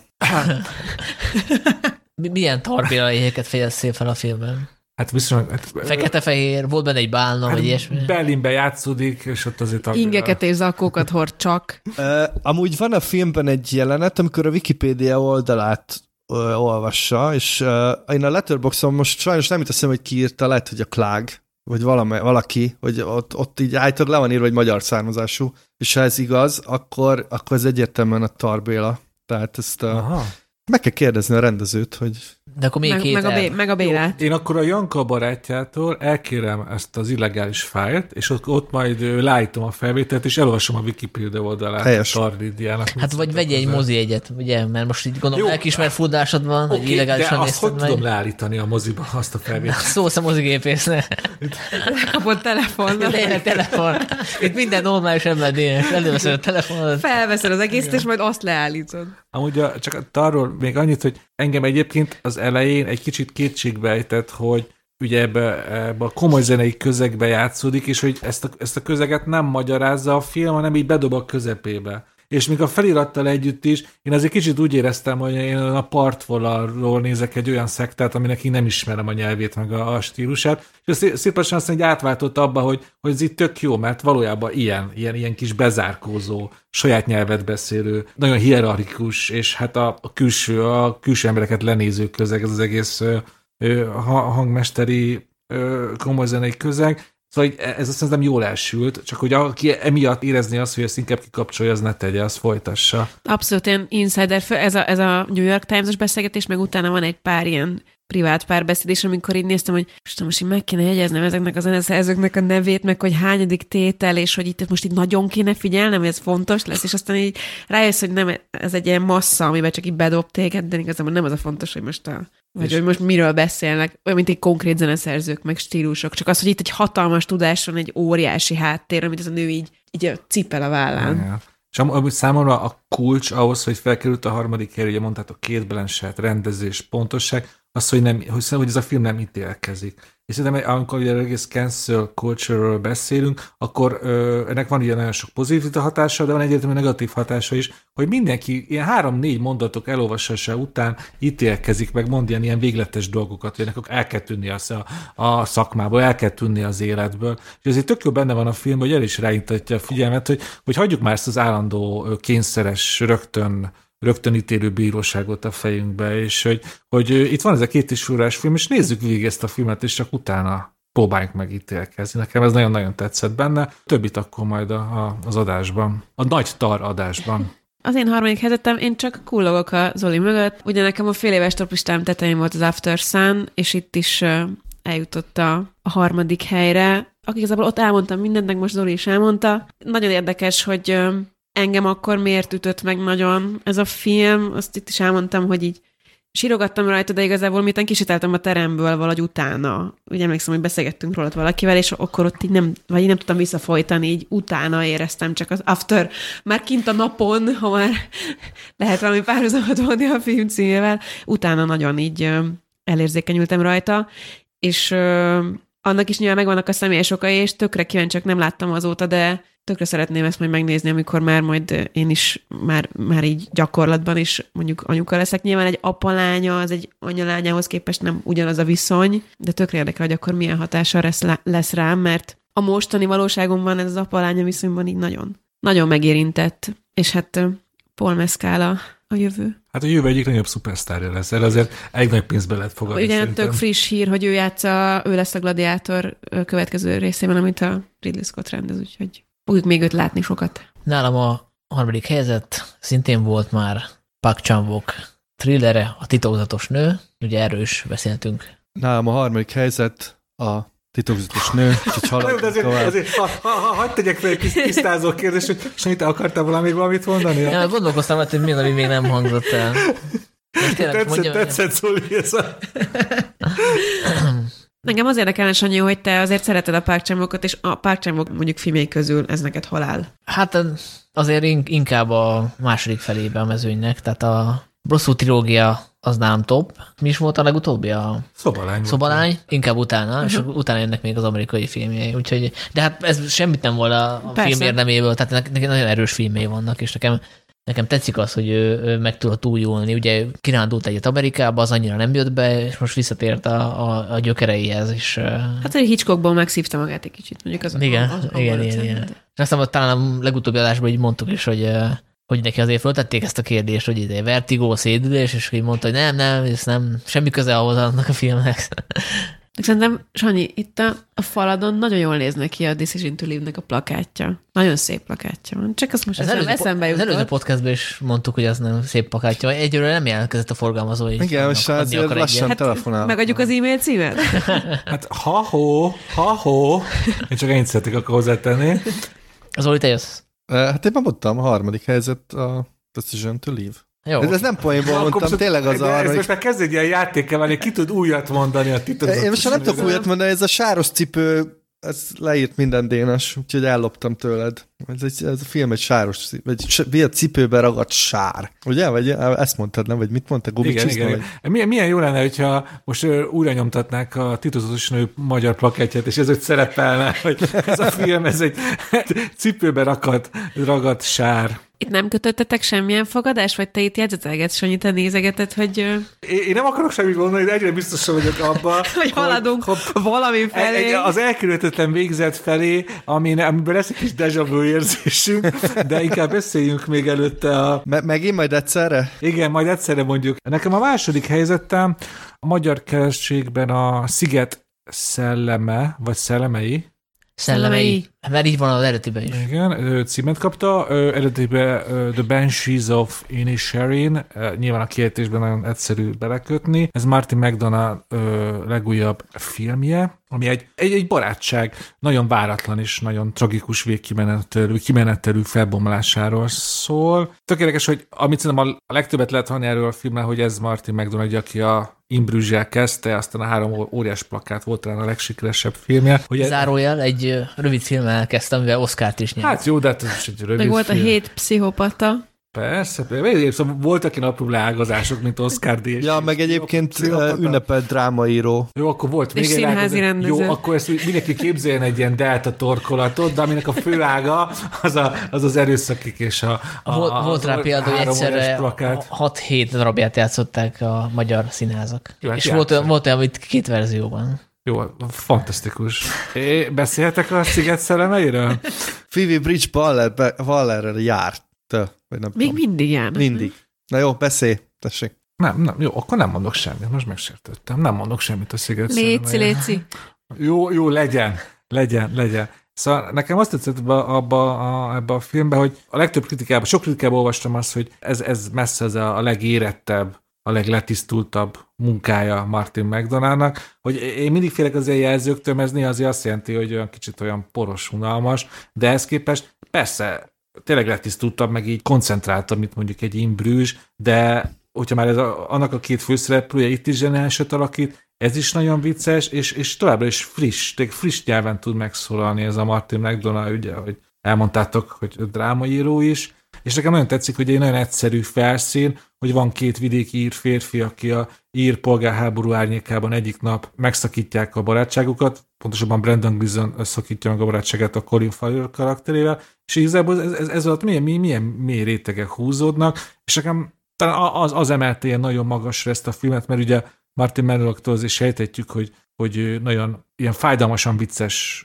dialógusokat tud írni, hogy egyszerre fáj és egyszerre nevetünk rajta, de hogy egyáltalán nem egyértelmű, hogy akkor most itt, itt most melyik baráttal is tudunk inkább menni. Azzal, aki ezt a barátságot elutasítja, mert azt mondja a másik, az egy dögunalmas fickó, aki te csak arról tud beszélni, hogy hogy milyen textúrákat talált a Szamara szarjában, vagy pedig a, a, a hegedű művész hegedű művész Brandon Gleeson, aki még utoljára meg akarja csinálni a nagy művét, és mindig kicsit van egy ilyen kis váltakozás ebbe. Aztán, és aztán persze van egy húzása is ennek a drámának, ami, ahogy az kell, elég naturalista csúcspontokba csúcsosodik ki, de hát szerintem még erős fogunk, legalábbis nagyon remélem, hogy fogunk még hosszabban beszélni, mert meg megérdemli a Banshees of Inisherin egy bővebb, mélyebb kifejtést, ami ugye nálam a második helyezett. Én tökre egyetértek, nekem most én megnéztem én is a filmet, de én ezt moziba szeretném újra nézni, ezért inkább így nem raktam rá a listámra. De amit mondtál, szerintem az, az nagyon fontos, hogy annyira egy nagyon-nagyon kicsi dologból indul ki ez a film, ez, ez egy ilyen szakítás, egy ilyen nagyon pici szakítás. Én nem akarok többet a barátod lenni, mint ilyen óvodások mondanak, hogy nem vagy a barátom többet. És aho, amiből eljut ahova, azt szerintem egy csodálatos ív, ö, szerintem is a legkomolyabb filmje. Én azt érzem, hogy talán a leg vagy én nem tudom, én, én azért nem döltem a röhögéstől végig. Tehát ez nem olyan, mint az Imbrűzs, ahol így, ahol mert rá gondolok egy poéra, és elkezdek röhögni. Tehát nem, nem, nem a, hogy mondjam, nem a humorra fog nekem a leginkább, amire vissza fogok emlékezni, inkább ez a hangulat, amit csinált, és hát hihetetlen ez a környezet, ahol játszódik. Tehát ez a sziget, hogy az Inisherin nem egy létező sziget, ezt két különböző helyen vették fel, és minden jobban most például Írországba vágyom. Tehát annyira gyönyörű, hogy egy ilyen, egy ilyen sziklaszírten lévő kocsma teraszán szeretnék üldögélni. E- Ez most a gól, live gól. Minden délután kettőkor egy, amúgy tényleg, Egy szamárral. de tényleg ezt fel is írtam magamnak, hogy amiről ez a film nekem szól, az többek között az, hogy milyen tökéletesen habzik a Guinness. Az, a- itt többször is látjuk, nem, hogy itt csapolnak Guinness, így ott van az emberek előtt, hogy a, hogy a Guinness azért az élet értelme. Szóval ezek, ezek a legalapvetőbb ír sztereotípiák, és azért eljátszik ez a film. Biztos, hogy Guinness volt? Jó, Vagy csak egy random fekete sör? jó, egy random fekete sör, amit a legtöbb néző a Guinness-szel fog Hát egy, azonosítani. egy pint. Mindig csak egy, kértek egy Igen. pintot, azt kész kaptak. Igen. Meg hát ahogy beszélnek, tehát ez, ez felirat nélkül, én nem is tudom, Torontoban felirattal megy? Angol én felirattal? a- Vagy az, a, az a fura, hogy t- én féltem, hogy nem fogok érteni semmit, mert a, a másik McDonaldnak a, a Calvary című filmét néztem úgy, hogy feliratnék, és semmit nem értettem, de azt tudtam, miről szól Ugyanez volt nekem is. De ezt, ezt az a vicc, hogy ezt valahogy értettem, és ebben szerintem a két színésznek elég nagy szerepe van, mert hogy meg hogy maga az alapszituáció is tényleg annyira, annyira egyszerű, és olyan- elképesztő mélységbe ás le. És egyébként a, a teremben nagyon sokan röhögtek, mert hogy ezek ilyen nagyon száraz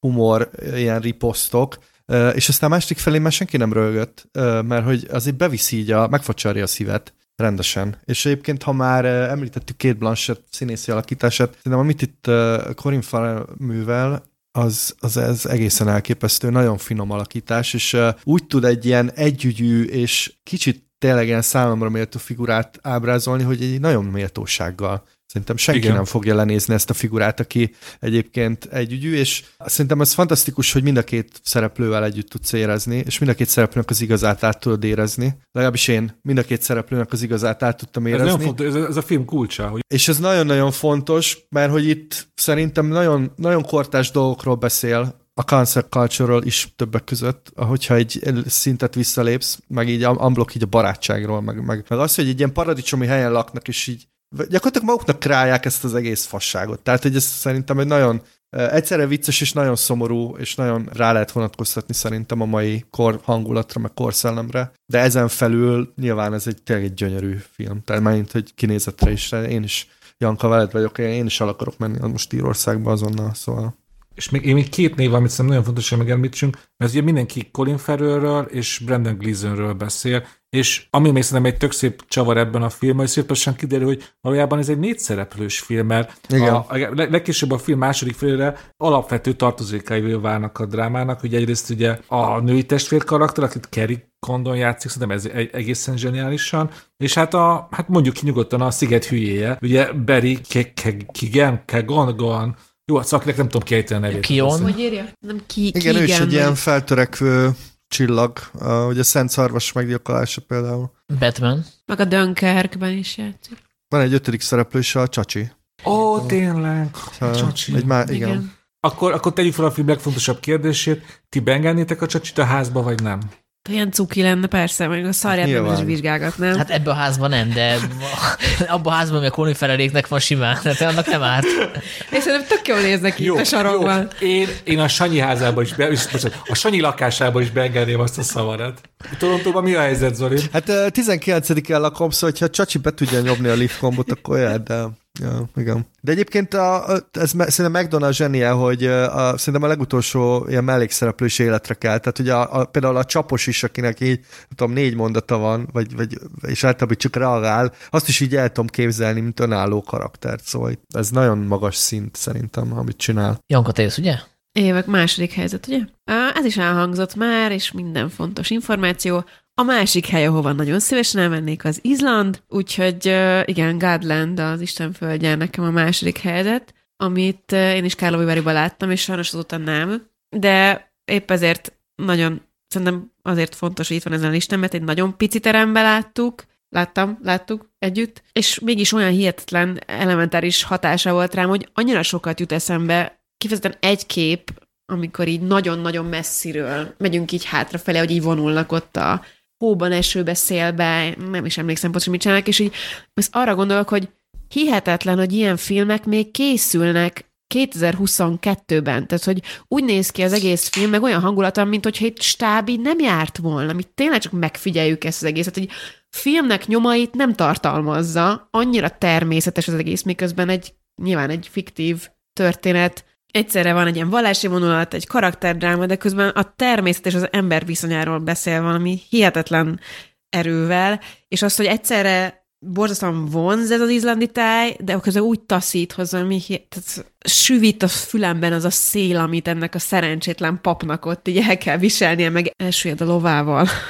szóval um, az egész film zsigeri, és nagyon szerettem volna óriásiban megnézni, de hát nem jött össze, úgyhogy um, majd egyszer lehet, hogy ha újra levetítik ilyen, nem tudom, valami izlandi retrospektív van, akkor megnézem még egyszer.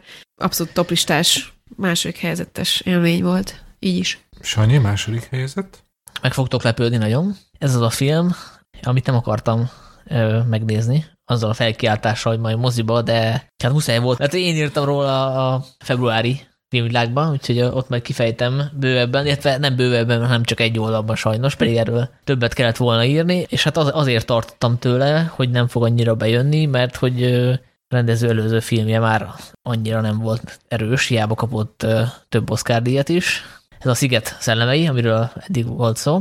És tényleg én azt éreztem, hogy lehet, hogy a... És kezdtem már azt gondolni, hogy lehet, hogy a két McDonough közül a Marty McDonough testvére, John McDonough, Michael McDonough az igazi, és a másik az impostor, mert nekem valahogy jobban bejöttek a filmje. Ugye a Gardista, a Calvary, és szerintem kurva jó, de most így visszajött a hitem a, a McDonough-ba. Tehát jó tett neki, hogy visszatért ugye a, a saját környezetébe, nem csak Írországban, hanem a a, a színdarabjainak a világához is, mert hogy ugye kvázi ezekről a figurákról ö, készítette a legelső színdarabjait. Ugye volt is egy ilyen trilógia, aminek nem készült el a befejező része, de ha elkészül, akkor majdnem ugyanez lett volna a címe. Tehát, hogy a The Banshees of, csak nem az Inserin lett volna, hanem egy másik sziget név. Tehát, hogy gyakorlatilag most leforgatott egy ilyen színdarabot, ami működne a színpadon is, de hát ugye mégis ez a fantasztikus írtáj, ez egy gyönyörű díszletként szolgál, úgyhogy abszolút nem éreztem színpadiasnak, miközben azért stilizált, meg amit, meg amit erőszakot látunk ebben a filmben, az is, az is igazából stilizált. És nyilván szeretném ezt a moziban megnézni közönséggel, mert hogy vannak benne poénok, de hogy az jobban kijön egy moziteremben, ahol nevettek az emberek. Úgyhogy nekem ez tényleg, tényleg nagy élmény volt, még így is, hogy hogy kis képernyőn. Zoli, második helyzet? Hát de meg fogtok lepődni. Tényleg ez nagy, nagy fordulat, de a, a Banshees of Inisherin. Hatalmas élmény volt, ezt már most el, elmondtam itt az előbb, úgyhogy majd csináljunk róla egy külön adást, ahol így belemegyünk, mert szerintem nagyon sok mindenről lehet itt is beszélni. Úgyhogy, és ja. mit szólok ahhoz, hogyha elszámolok háromig, és a jó. után kimondjuk az első helyezettünket, hogy vajon rímelni fog-e az a, az, az, az a négy film cím egymással vagy sem. És négy teljesen legyen, különböző És legyen déjà vu a hallgatóknál? Na, akkor egy, kettő, három, Együtt kezdtük. Jó, most akkor nem trollkodunk. Egy, kettő, három. Csak ez pizza. yes. Na jó, Mondjátok, igen, mit tudunk elmondani a filmről, amit nem mondtunk el a fél éves adásban, az a kérdés? Az, hogy meg fog jelenni nem sokára, elvileg nem sokára egy Paul Thomas Anderson Prisma szám, amit mindenkinek ajánlok. Mert hogy... Uh, Majd biz... adások kívül mesélek neked arról a Frisba szám megjelenésére, jó? Jó. Ne, ne, ne, ne, ne, ne a jövő hónapra várj. Na, hát nem, nem, én, hát én már figyelj, ezt a cikket én leadtam egy fél évet, tehát most én már azt, hogy most hat, még hat hónap, teljesen mindegy. Szóval csak annyit akartam mondani, hogy... Valaki megnézte újra azóta? Én, én igen. Csak annyit, csak gyorsan ide kapcsolódik, hogy mivel írtam egy cikket a Paul Thomas Anderson teljes munkásságáról, ezért megnéztem az összes filmét tíz nap alatt, és utána újra néztem a Licorice pizzát, és uh, arra jöttem rá, hogy ez, ez egy, egyébként egy tökéletes életmű összegző film, úgyhogy nagyon kíváncsi, hogy mit fog csinálni legközelebb, már ugye készül a, az új filmje, de szerintem ez a, ez a, az a quintessenciája annak, amit ő tud, úgyhogy már, már ezért, mert már csak ezért is. Szerintem az egyik leg, legizgalmasabb kortás rendezőről van szó. Én csak egy gyors megjegyzés, mert Janka belekezd a hosszú monológiába, hogy szerintem nagyon fontos az ilyen, az, az ilyen listáknál, hogy, hogy azért az ember inkább az év második feléről válogat, mert ezek, ezekre jobban emlékszik. Nekem tök, ez is mutatja a Licorice pizza erejét, hogy én ezt mikor februárban láttam. És hogy így megmarad az, enger, az emberben az ereje, hogy, hogy szerintem ez, ez, ez, ez, ez sokat mutat a, ennek a filmnek az erejéről. Hát én nem nincs különösebb mondani valóm, én, én csak bele akartam nézni, hogy így felidézem, és így lement az egész így észrevétlenül. Tehát, hogy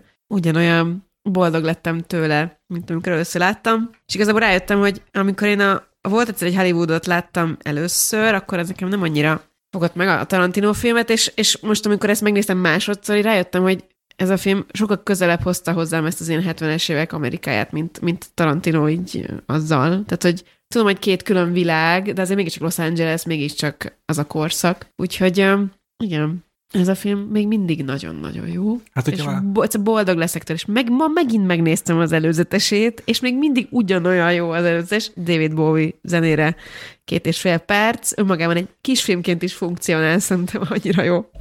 Ugye beszéltünk erről a trendről, hogy a rendezők megfilmesítik a saját gyerekkorukat. Igen. Akkor azt kimondhatjuk, hogy ebben Paul Thomas Anderson a legjobb. És így végigvettük ezeket a címeket. Hát simán, mondjuk az Apollo-t még újra nézném, de... Mert, mert, ja, mert, mert a, volt egy, vagy, volt egy, hogy Hollywoodnak is vannak azért feketéves rajongói, de szerintem azt is simán veri. A, hát az nem olyan személyes azért. Hát tudom, de, de beleilleszthető, szóval lehet érvelni amellett. Meg a Fébelman se láttam, szóval lehet, hogy izé, csatlakozom itt a Fébelman ja. fanklubhoz. És annyit Én mondok, meg az Apollót nem láttam. Viszont szerintem azért nehéz összemérni, mert hogy uh, itt azért a saját gyerekkora, de azért nem, nem ő van benne. Tehát, hogy nem, nincs egy kis Paul Thomas Anderson, aki, hanem ő hallott sztorikat, meg a barátai, meg a családja, meg nem tudom mit, tehát ez egész személyes, de hogy, de hogy nem arról van szó, mint mondjuk a, nem tudom, a, a Babylon, vagy nem, bocsánat, a Belfastban, ahol konkrétan a kis Kenneth Branagh képzeli el a szüleit, és hogy így, szóval nehéz összemérni, de, de nyilván ebben a vonulatban az egyik legjobb. Hát meg annyi, annyira jókat nézni, tehát hogy én imádom, ahogy kinéz ez a fiú és ez a lány, és amilyen tökéletlenül néznek ki, és pattanásos az arcuk, és, és hogy például az Alanán, az Alanaheimon így, hogy így legalább két-háromszor ugyanaz a ruha van, és nem azon, hogy minden jelenetben így makulátlanak, hanem hogy így érzem, majd, nem érzem az izzadságszagukat, annyira jók ezek a srácok, miközben az egésznek van egy ilyen, van egy ilyen sodrása, meg meseisége is, hogy így csak így elkap pillanatokat ebből a kapcsolatból, és hát tényleg a legszebb futás, az annyira jókat futnak ebben a filmben, nagyon tetszik. Tényleg egy, egy, egy ilyen boldogság adrenalin hormon hullám. Szerintem nézd meg az Apollót is, mert ez alapján tetszeni fog. Az, az is hasonló ilyen komfortfilm. És akkor következnek a külön magyar filmes toplistáink, ezek ötös listák, és ugye, hát ahogy már volt róla szó, többen stratégiai okokból kihagytuk a magyar filmeket a nemzetközi listából, de itt akkor most ezek be lesznek pótolva, hát kivéve Jankát ugye, aki nem akart csalni. Rutintalan, ugye? Hát, hogy meg ez nem tanúsított stratégiai fegyelmet. Igen. Úgyhogy szerintem maradjunk ennél a már bevált sorrendnél Dénes, ötödik helyzet. Ötödik helyzet, Csúlya László és Nemes Anna testépítő drámája, a Szelid, ami talán a, a legnagyobb fesztivál sikert érte el 2022-ben azzal, hogy beválogatották, beválogatták a Sundance Fesztiválnak a versenyfilmjeik közé. Hogy miért, miért került fel a, a toplistámra? Azért, mert szerintem ez, ez egy rendkívül izgalmas módon szabálytalan sportfilm, ami amúgy bemutat egy ilyen, nagyjából egy évet, ahogy az a testépítőnő felkészül a nagy versenyre, de ennél valójában sokkal fontosabb az ő, az ő belső lelkű drámája, hogy őt valójában már nem elégíti ki ez a sport, ilyen monoton szürke képeken is van ábrázolva, hogy őt ő nyomja a súlyokat, és hát ő intimitást kerest, és ez nagyon, nagyon szépen van végigvéve ez a kettősség, a sport monotonitása, és ez, a, ez az intimitás keresés, amit tehát elég bizarr helyeken és elég bizarr módokon talál meg. Nyilván ez egy elég erős művészfilm, de amely szerintem egyébként tökre könnyedén és befogadható is.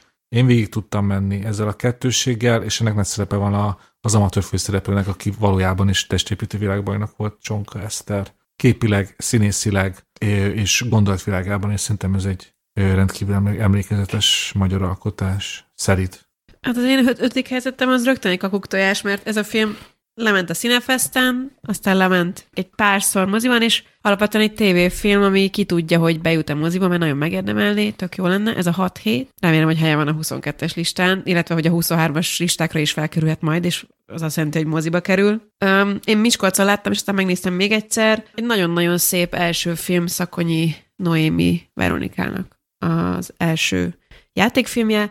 Egy örökbefogadás körüli drámát mutat be egy fiatal lányról. Ugye Magyarországon jogszabályok szerint hat hete van az örökbe, a gyermekét örökbeadó anyának visszakérni ezt a gyereket, és egy ö, fantasztikus színésznő, Román Katalin alakítja ezt a fiatal lányt. Az ő történetét nézzük az ő hat hetét, hogy milyen lelki folyamatokon megy keresztül egy, egy friss anyuka, akinek nincs ott a gyereke, és hogyan támadnak fel benne mégiscsak ezek az anyai érzések. Ugye ő azért is dönt úgy, hogy ö, nem tartja meg ezt a kisbabát, mert hogy sportkarrierre készül, komoly pingpong bajnok válhat belőle, csak hát, hogyha anya lesz közben, akkor ez, ez nem tud összejönni. És ö, ennek a belső visszáját mutatja szerintem nagyon szépen ez a film, és közben ott van a, az örökbefogadó párnak is a, a, a drámája kicsiben a háttérben, akik pedig ugyanezt a hat hetet rettegéssel töltik, hiszen hat hét alatt, leforgás alatt visszakérhetik tőlük azt a gyereket, amire minden jobbra vágy, mindennél jobban vágynak. Úgyhogy ez egy nagyon szép uh, mix ennek a, ennek a filmnek, és nagyon bízom benne, hogy még több emberhez eljuthat, mert megérdemli. Ugye itt az a háttér, hogy ezért tévéfilmes támogatást kapott, és papíron tévéfilm valójában több nemzetközi filmfesztiválon is szerepelt, illetve díjat nyert a tavalyi év során, és hát most várjuk azt, hogy, hogy valamelyik forgalmazó bevállalja el, és végre felküldi a, a mozik képernyőjére. Hát igen, ezt a filmet minél több embernek kéne látnia, és ezt remélhetőleg valahogy elintézik a színfalak mögött. Nálam az ötödik helyzet komoly fejtörést okozott, mert hogy először a, a játszmát szerettem volna, ami a vizsgának a folytatása. Köbli Norbert írta a forgatókönyvet, és szerintem egy remek folytatás, megállja a helyét önmagában is. Aztán így agyaltam, és végül a veszélyes lehet a fagyi lett az ötödik, abból a megfontolásból, hogy az a film nekem nagyon tetszett a játékidő 95%-ában, és ugye beszéltük is erről a podcastban, hogy az a, az a finálé az így picit így lerontotta az élményt, de attól függetlenül ez egy első film, és mint első film szerintem nagyon erős pillanatai vannak a színészi alakításokat illetően is, meg ahogy így megragadja ezeket a hétköznapi szituációkat, úgyhogy nagyon-nagyon biztató kezdés. Megelőlegeztem a bizalmat ezzel az ötödik helyjel. És akkor most hallgassuk meg, hogy Szilágyi Fanninak mik tetszettek 2022-ben. Köszi, hogy felhívtok. Nem, nem is a sorrendet hoztam, mert azzal nagy bajban lennék, hogy most itt sorrendbe pakoljam inkább azokat, amik, amik, amik nagyon hatottak rám, vagy ami több napig, több, több napig berakott egy ilyen állapotba. És ilyen volt a Rosszul vagyok magamtól, uh-huh. a Sick of Myself. Fú, nem tudom, valamit ezek a skandinávok nagyon na- nagyon tudnak úgy, hogy, hogy ezt a kint, ezt a, ezt a furcsa, ilyen zavarba ejtő őrületet a teljesen normális emberek szájába adják, vagy olyan mondatok tudnak kijönni a hétköznap, kilátszólag hétköznapi emberekből, hogy én csak így, én csak így nézek, hogy van valami más abban, ahogy a skandinávok fogalmaznak.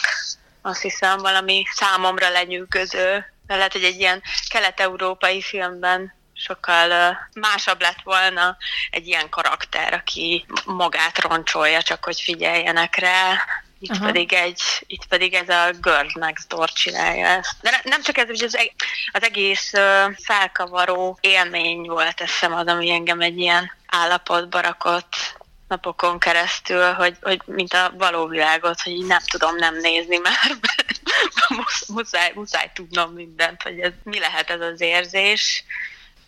A következő a Szent Pók, Holy Spider. Na, hát ettől a filmtől pedig hát ilyen vérbeforgó szemekkel mászkáltam napokig. Amúgy is ébredező dühömet kellett valahogy kezelnem. Hát elképesztő, hogy, hogy ez a valóság, és minden manér nélkül csináltak ebből egy ilyen, nem tudom, kb. detektív filmet, de hát attól, hogy ez a valóság volt, ettől ez legbrutálisabb horror volt a számomra, szóval azt hiszem, hogy ez a film rázott meg a legjobban.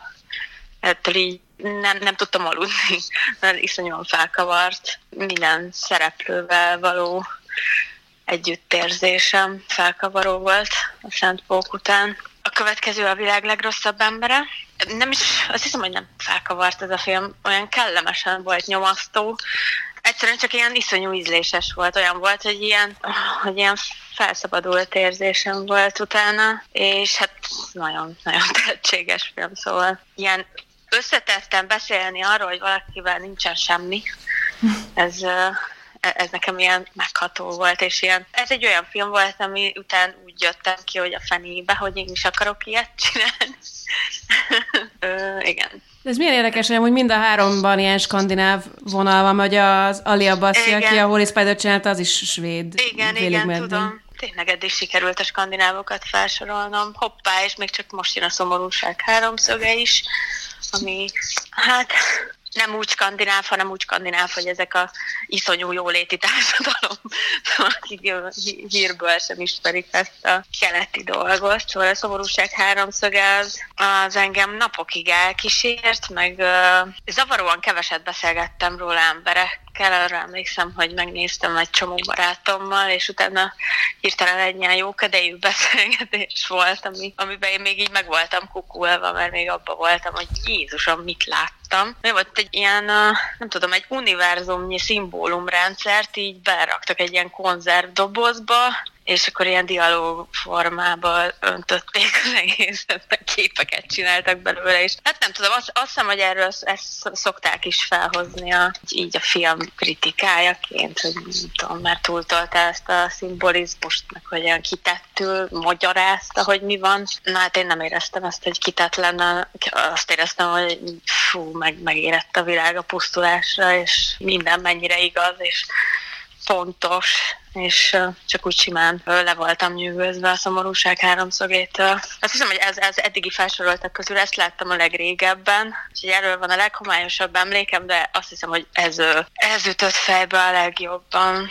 Nem, nem ez ütött a fejbe a legjobban, a Larry ütött a legjobban fejbe. A Larry az engem egy ilyen présbe tett. Én, én, én nagyon, nagyon durván megérintett. És amit beszéltem a, a vérbeforgó szememről, a Holy Spider után, hát Reziben sokkal, sokkal durvább volt ez az érzés, nem csak vérge, vérbeforgó szemem, hanem csak ez a, nem tudom, ilyen tüdőprés, hogy, a, hogy nem kapsz levegőt a, az indulataitól. Nyilván azért, mert jobban tudok azonosulni a Bennett karakterével, meg valakivel, aki képtelen megszólalni akkor, hogyha nézik. Ezzel nekem például mindig volt majom. Nem akarom összehasonlítani magam a Larryvel, de egy ilyen inkubátor pitch, ez nekem valószínűleg hasonlóan pokoli volt, mint neki az idő idősek otthonában elreppelni egy szöveget. Szóval a Larry nekem iszonyú nagyot ütött. Le voltam nyugodva a Benettől, meg a Bernát Szilártól, tök megtisztelő igazából vele egy évben kijönni a mozikba. Úgyhogy nagyon, nagyon, nagyon jó érzései voltak a Larry után, ilyen a, a tüdőprém kívül volt egy olyan érzésem, hogy mindenki bekaphatja.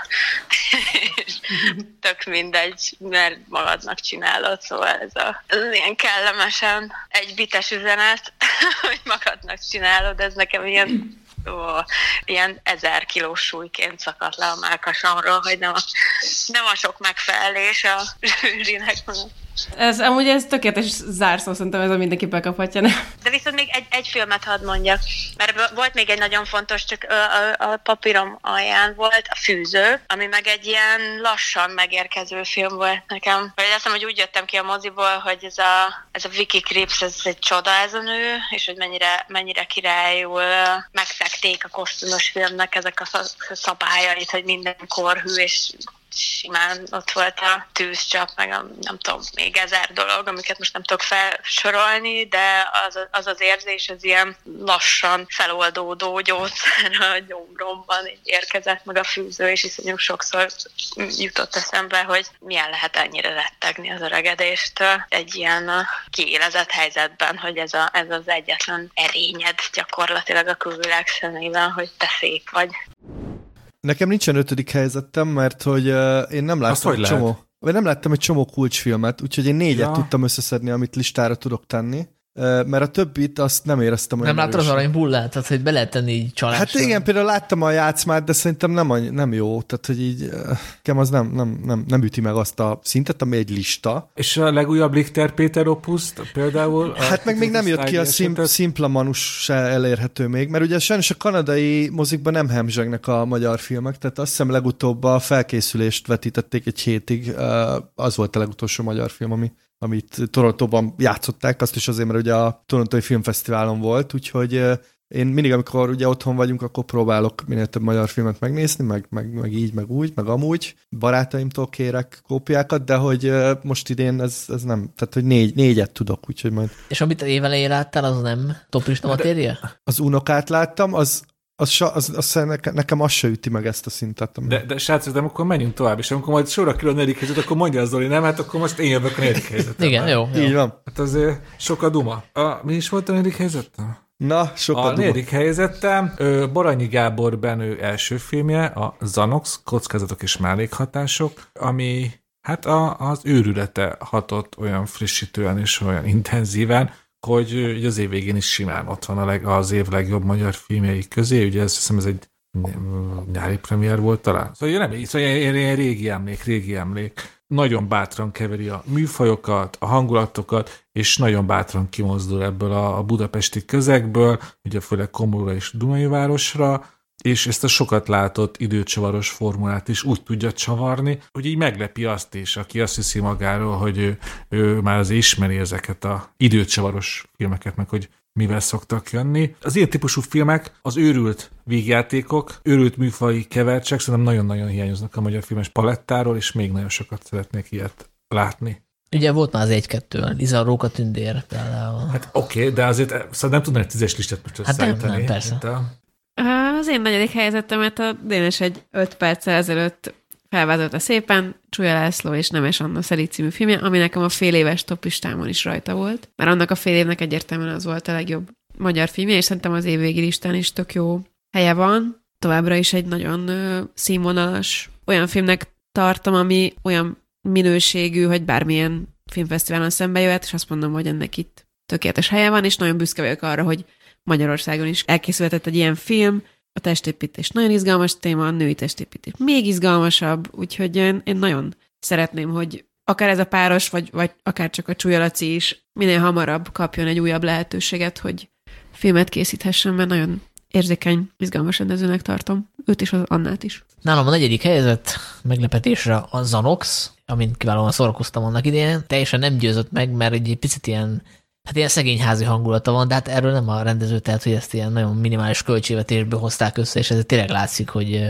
hogy valószínűleg azért picit jobban néznek ki ez a film, hogyha a megfelelő büdzsé áll a rendelkezésükre, de a, ettől függetlenül a humora az, az tényleg nagyon szuper, és mert volt konkrétan két jelenet, ahogy hangosan felnevettem, amit én nem szoktam moziba. Szóval, hogy ilyen kellemes emlékeket őrzök erről a filmről, úgyhogy mindenképpen ez egy ilyen bíztató uh, debütáló film. Az én negyedik helyzetem az az áltatok már említett Szelíd című film, ami nekem nagyon tetszett. Azért a negyedik, mert a, a végére egy picit elveszített, úgy éreztem, hogy picit önismétlőek lesznek a, a jelenetek, de önmagában a, a használt filmnyelv, ez az ilyen meditatív, nagyon szelíd filmnyelv, ez nagyon tetszett. És hát ugye a filmes alaptörvény, ha van egy jó karaktered, akkor van egy jó filmed, és hát itt egy nagyon jó karaktert sikerült találni, akit én így az első negyed órát azzal töltöttem, hogy egyszerűen csak csodáltam ezt a nőt, mert hogy egy olyan különleges jelenség. Úgyhogy hajrá szelíd. Még azt hadd fűzöm hozzá, hogy a, ugye a Nemes annak készített egy dokumentumfilmet is, többek közt a Csonka Eszterről és még három másik testépítő nőről, annak azt hiszem, hogy Beauty of the Beast, az nem megy moziforgalmazásban, a verzió lehetett látni, de szerintem valamilyen úton, módon biztos elérhető lesz valamikor 2023-ban, és azt is nagyon ajánlom, mert az, az meg dokumentumfilmes szemmel nézi ezt a közeget, ugyanaz operatőr nagy zágon, az is nagyon érdekes, mint a Herzog és a Fire of Love-nak a rendezője összevetve, tök érdekes a Szelíd és a Beauty of the Beast is összevetve szerintem. Nekem a harmadik helyezettem a magasságok és mélységek, amit a Janka már ugye a nemzetközi listalka már tök jól ö, kivesézett, kielemzett. Én csak, csak a kedvenc jelenetemet hagyj meséljem, mert, mert azt már én már csomószor elmeséltem, de imádom újra elmesélni, hogy ugye van az egész gyász folyamat, hogy mindenki ugye ö, szomorú képpel némán nézi a falat, és akkor gyászol, ugye, mert ugye így kell gyászolni, és akkor van az a jelenet, amikor már a, a Sterzer Hildelt megformáló pál, már annyira bizarr helyzetbe kerül, annyira béna az a helyzet, amiben neki ott léteznie kéne, és méltóság teljesen kéne viselkednie, hogy nem bír magával, és elkezd így, így egyre hangosabban nevetni. Így, így még az egy ilyen nagyon sok ember előtt, és akkor nem értik, hogy az, hogy az emberek néhány héten meghalt a fél, és akkor most miért nevet. És nekem ez, e, e, ez a jelenet tette föl még egy, még egy magasabb polcra ezt a filmet, hogy, hogy így meg tudja törni a hangulatot, de ezzel mégis sokkal őszintében tud el az egész gyász folyamatról mesélni, mert ez is a gyásznak a része. És, és mindig ez a jelenetet szoktam magyarázni, hogy amúgy miért szeretem nagyon a magasságok és mélységeket. Ez volt az én harmadik helyzetem. De jössz, Janka. Hát ezen a ponton már nagyon nehéz újat mondani.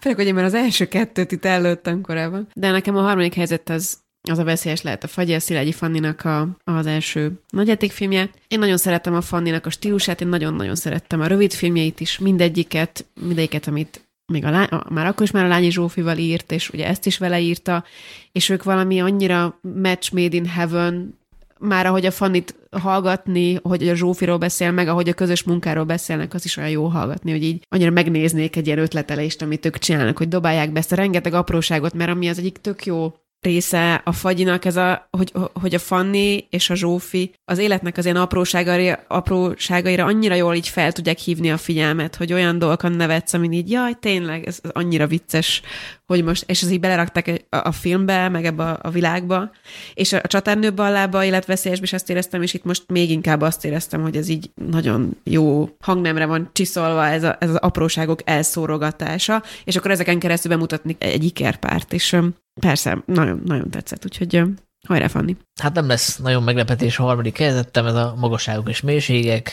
Hát ugye én ennek a filmnek úgy mentem neki, hogy egyrészt a, a Csomának a rövid filmét szerettem, bár jobban belegondolom, lehet, hogy csak egyet láttam, azt a pornósat. ahol ugye egy, egy ilyen fiatal erdélyi lány elmegy egy ilyen castingra. Hát stör, störkapitány ugye behálózza. Igen, a És störkapitány. az a cím, hogy casting. Igen, és szerintem az egy nagyon jó film. Szóval hogy, ny- nyilván vártam a csomának a nagyjátékfilmes bemutatkozását, de közben nem tudtam elképzelni, hogy miért lehet az érdekes, hogy ö, nem is a egymászorról forgat, hanem az özvegyéről. Plusz ugye ebben benne van az a lehetőség, hogy nagyon melodramatikus lesz. Azt látjuk, hogy ott zokog az özvegy, és akkor árad a világfájdalom, és ebben mi a jó, és ehhez képest így szerintem így bravúrosan megoldotta, hogy így nem, nem ment át azon a vonalon, hogy érzelgős legyen mondjuk, hanem így tökéletesen így empa- empatizálni tudtam mindkét szereplővel, és ugye én elolvastam a könyvét a Stercer Hildának, amiben ő nagyon sokszor leszögezi, hogy ő nem neheztelt a férjére azért, hogy ő otthagyta a családját, és hogyha olvasatok ö, kritika alatti kommenteket, akkor minden második komment ez volt, hogy hogy milyen, milyen férfi az ilyen, meg milyen férj az ilyen, aki ott hagyja a feleséget, meg a gyerekeket felelőtlenül. Erről beszélek, hogy mindenki ítélkezik ma. Erről szól a társak, hogy most hogy Ja, ja, ja. visszacsatoljak, bocsánat. Igen, és hát a, film nem veszi át ezt a, ezt a szemszöget, tehát ő bemutatja azt, hogy e- ez a nő, ez ő maga is hegymászó, tehát ő megérti a, a férjét, de ettől függetlenül azért átjön az az óriási fájdalom, amit neki ez a, ez a trauma okozott, úgyhogy ez egy nagyon ízléses, nagyon szép film. És vajon milyen magasságokat és mélységeket járt be Csoma Sándor 2022-ben a moziban? Néhány másodperc múlva megtudjuk. Sziasztok! Csoma Sándor vagyok, köszönöm szépen a meghívást. Én viszonylag ritkán szoktam meglepődni, ennek pedig az az oka, hogy rengeteg filmes hírt, meg kritikát olvasok, szóval emiatt nagyjából így képben vagyok, hogy milyen filmek várhatóak a közeljövőben. Meg hát próbálok amennyire lehet képben is lenni, több rendező munkásságát követem, a fesztivál eredményeket is mindig csekkolom, illetve még a hazai filmek esetében az is, az is van, hogy amit én is szoktam csinálni, hogy esetleg egy rendező kikéri a kollégák véleményét, és akkor így például beleláthatok első-második vágatokba, különböző verziókba, mielőtt még a, a nagy közönség elé kerülne a moziba a film. Szóval emiatt, mire eljutok a moziba én is, addigra már nagyon sokszor kb. tudom, hogy mire számítsak, szóval olyan nagy meglepetések ki emiatt nem érnek. Itt például tudtam is, hogy, hogy amikor nem tudom, majd Baranyi Gábor Zanox című filmje kijön, akkor ez egy nagyon ilyen friss humorú, bátor alkotás lesz, illetve ugyanígy voltam Szilágyi Fanni filmével is, a Veszélyes lehet a fagyival, mert hát Fanni korábbi filméből kiindulva, azokat látva, sőt én tanítom is az egyetemen, tudtam, hogy majd egy nagyon eredeti, karizmatikus hangulatú, ízléses film lesz belőle, úgyhogy ezek, ezek se okoztak ilyen módon meglepetést, egyszerűen csak beváltották azt a, a, azokat az elvárásokat, amiket támasztottam felük, és hát nagyon remek film mindkettő. Ami viszont mégis nagyon letaglózott ebben az évben így a hazai felhozatalból, az noha Bernát Szilárdnak már korábban követtem a kisfilmeit, és pontosan tudtam, már egy éve tudom, hogy ez egy erős film lesz, a Larry. E, nyilván Vilmányi Bennett személye is garancia volt a, a minőségre, de mégis, a Larry mégis a várakozásaim felett tudott teljesíteni. Szerintem egészen elképesztő erejű film, simán megállja a helyét nemzetközi porondon számomra egyfajta egy ilyen új referenciapont a magyar filmdráma történetében, úgyhogy aki még nem látta, az feltétlenül menjen a moziba, és nézze meg. Nemzetközi porondon is voltak mondjuk így apró meglepetések. Hiába tudja az ember, hogyha akár egy Jordan Peele vagy egy Ruben Östlund filmet, filmre elmegy, akkor valószínűleg az adott rendezők sose fogják a nézői elvárásokat kiszolgálni, de mégis nagyon felemelő érzés úgy 2022-ben beülni a moziba, hogy fogalmat sincs arról, hogy mi fog történni a következő jelenetben. Szóval hiába láttál már rengeteg filmet, ismered a legtöbbet használt forgatókönyvírói struktúrákat, dramaturgiai húzásokat, és ennek ellenére mégis mégse tudod megtippelni, hogy mi lesz majd a film vége, mert, mert annyira, mert annyira fittyet hány mindarra, ami, amit előtte megtanultál a, a filmezésről, hogy, hogy képes újat és újat mutatni állandóan. Egyébként a mindig, mindenhol, mindenkor című filmet is így meg kéne említsem, mert, mert ezt a nagyon megkövesedett, már már ilyen porossá vált szuperhős filmműfajt fordította ki a fordította ki magából, amire egyébként elég nagy szükség is volt szerintem, és nagyon meglepő humorral és kreatív ötletekkel volt képes lekötni. Úgyhogy, úgyhogy izgalmas filmek voltak ebben az évben, szerintem erős volt a hazai és a nemzetközi felhozatal is.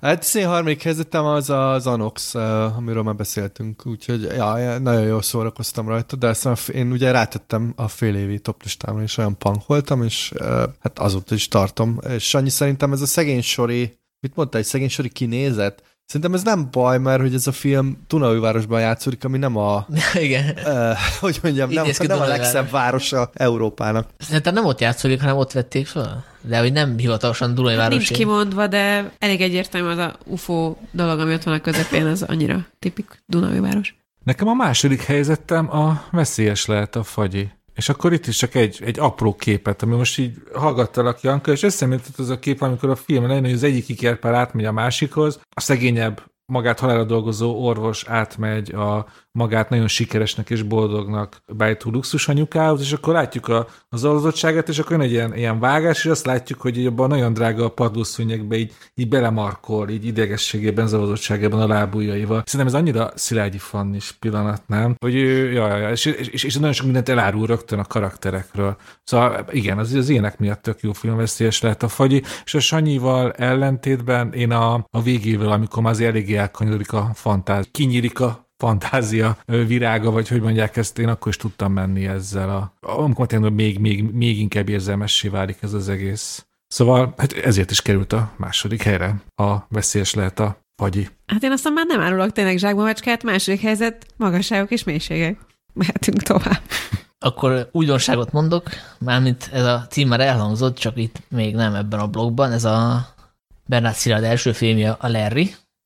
Neked csak a második? Igen, gondoltam, hogy egyéniség leszek, és csak azért is a második helyre teszem.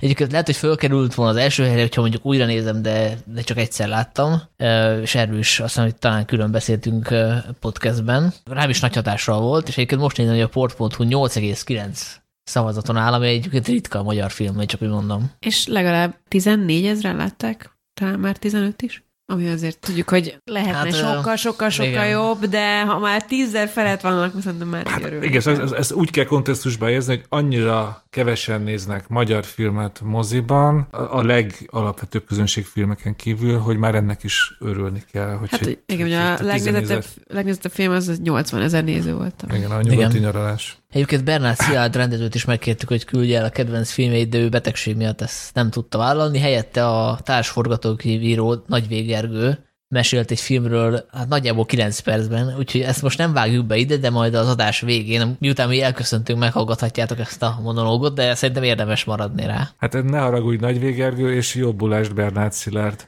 Zoli, te jössz. Az én másik helyzetem az szintén a Larry. Hát azt már tényleg itt többször kibeszéltük, hogy miért. Ja, szerintem is egy nagyon erős film. De az első helyzet nekem még jobban tetszett. Tényes? Szóval az első érzet nekem a, a Larry. Most már belementem ebbe, hogy mindig egy jelentet mondok, itt csak annyit mondok, hogy, hogy ugye itt mindenki nagyon dicséri a Vilmányi Bennett játékát, többek között már ebben is adásban elhangzott pár pozitív jelző ezzel kapcsolatban. Én csak azt, azt emelném ki, hogy amikor végre ugye, felép a színpadra, és elrepíri azt a szöveget, amit írt magának, és amit sokáig a dodogásig nem tud rendesen elmondani közönséget. Az egy olyan erős jelenet, hogy, hogy én, szóval én nem lepődtem volna meg, hogy ilyen Richter Péter értelemben így, így elkezd égni a, a, a filmkocka széle, és akkor valami átmegy ilyen kísérleti filmbe, és akkor így felrobbanna, így el- elég a vászon azoktól az energiáktól, amiket ott a Vilmányi Bennett Jó, azért ezt nem a Lichter Péter találta ki, szóval azért a, a- a Fight Club- Jó, jó, Bocsánat. volt az a Stan Breakhes, vagy hogy hívták, igen, igen, aki állítólag megelőzte a Richter Pétert. Hát meg a Peter Sticklandnek is volt egy ilyen húzása, ugye?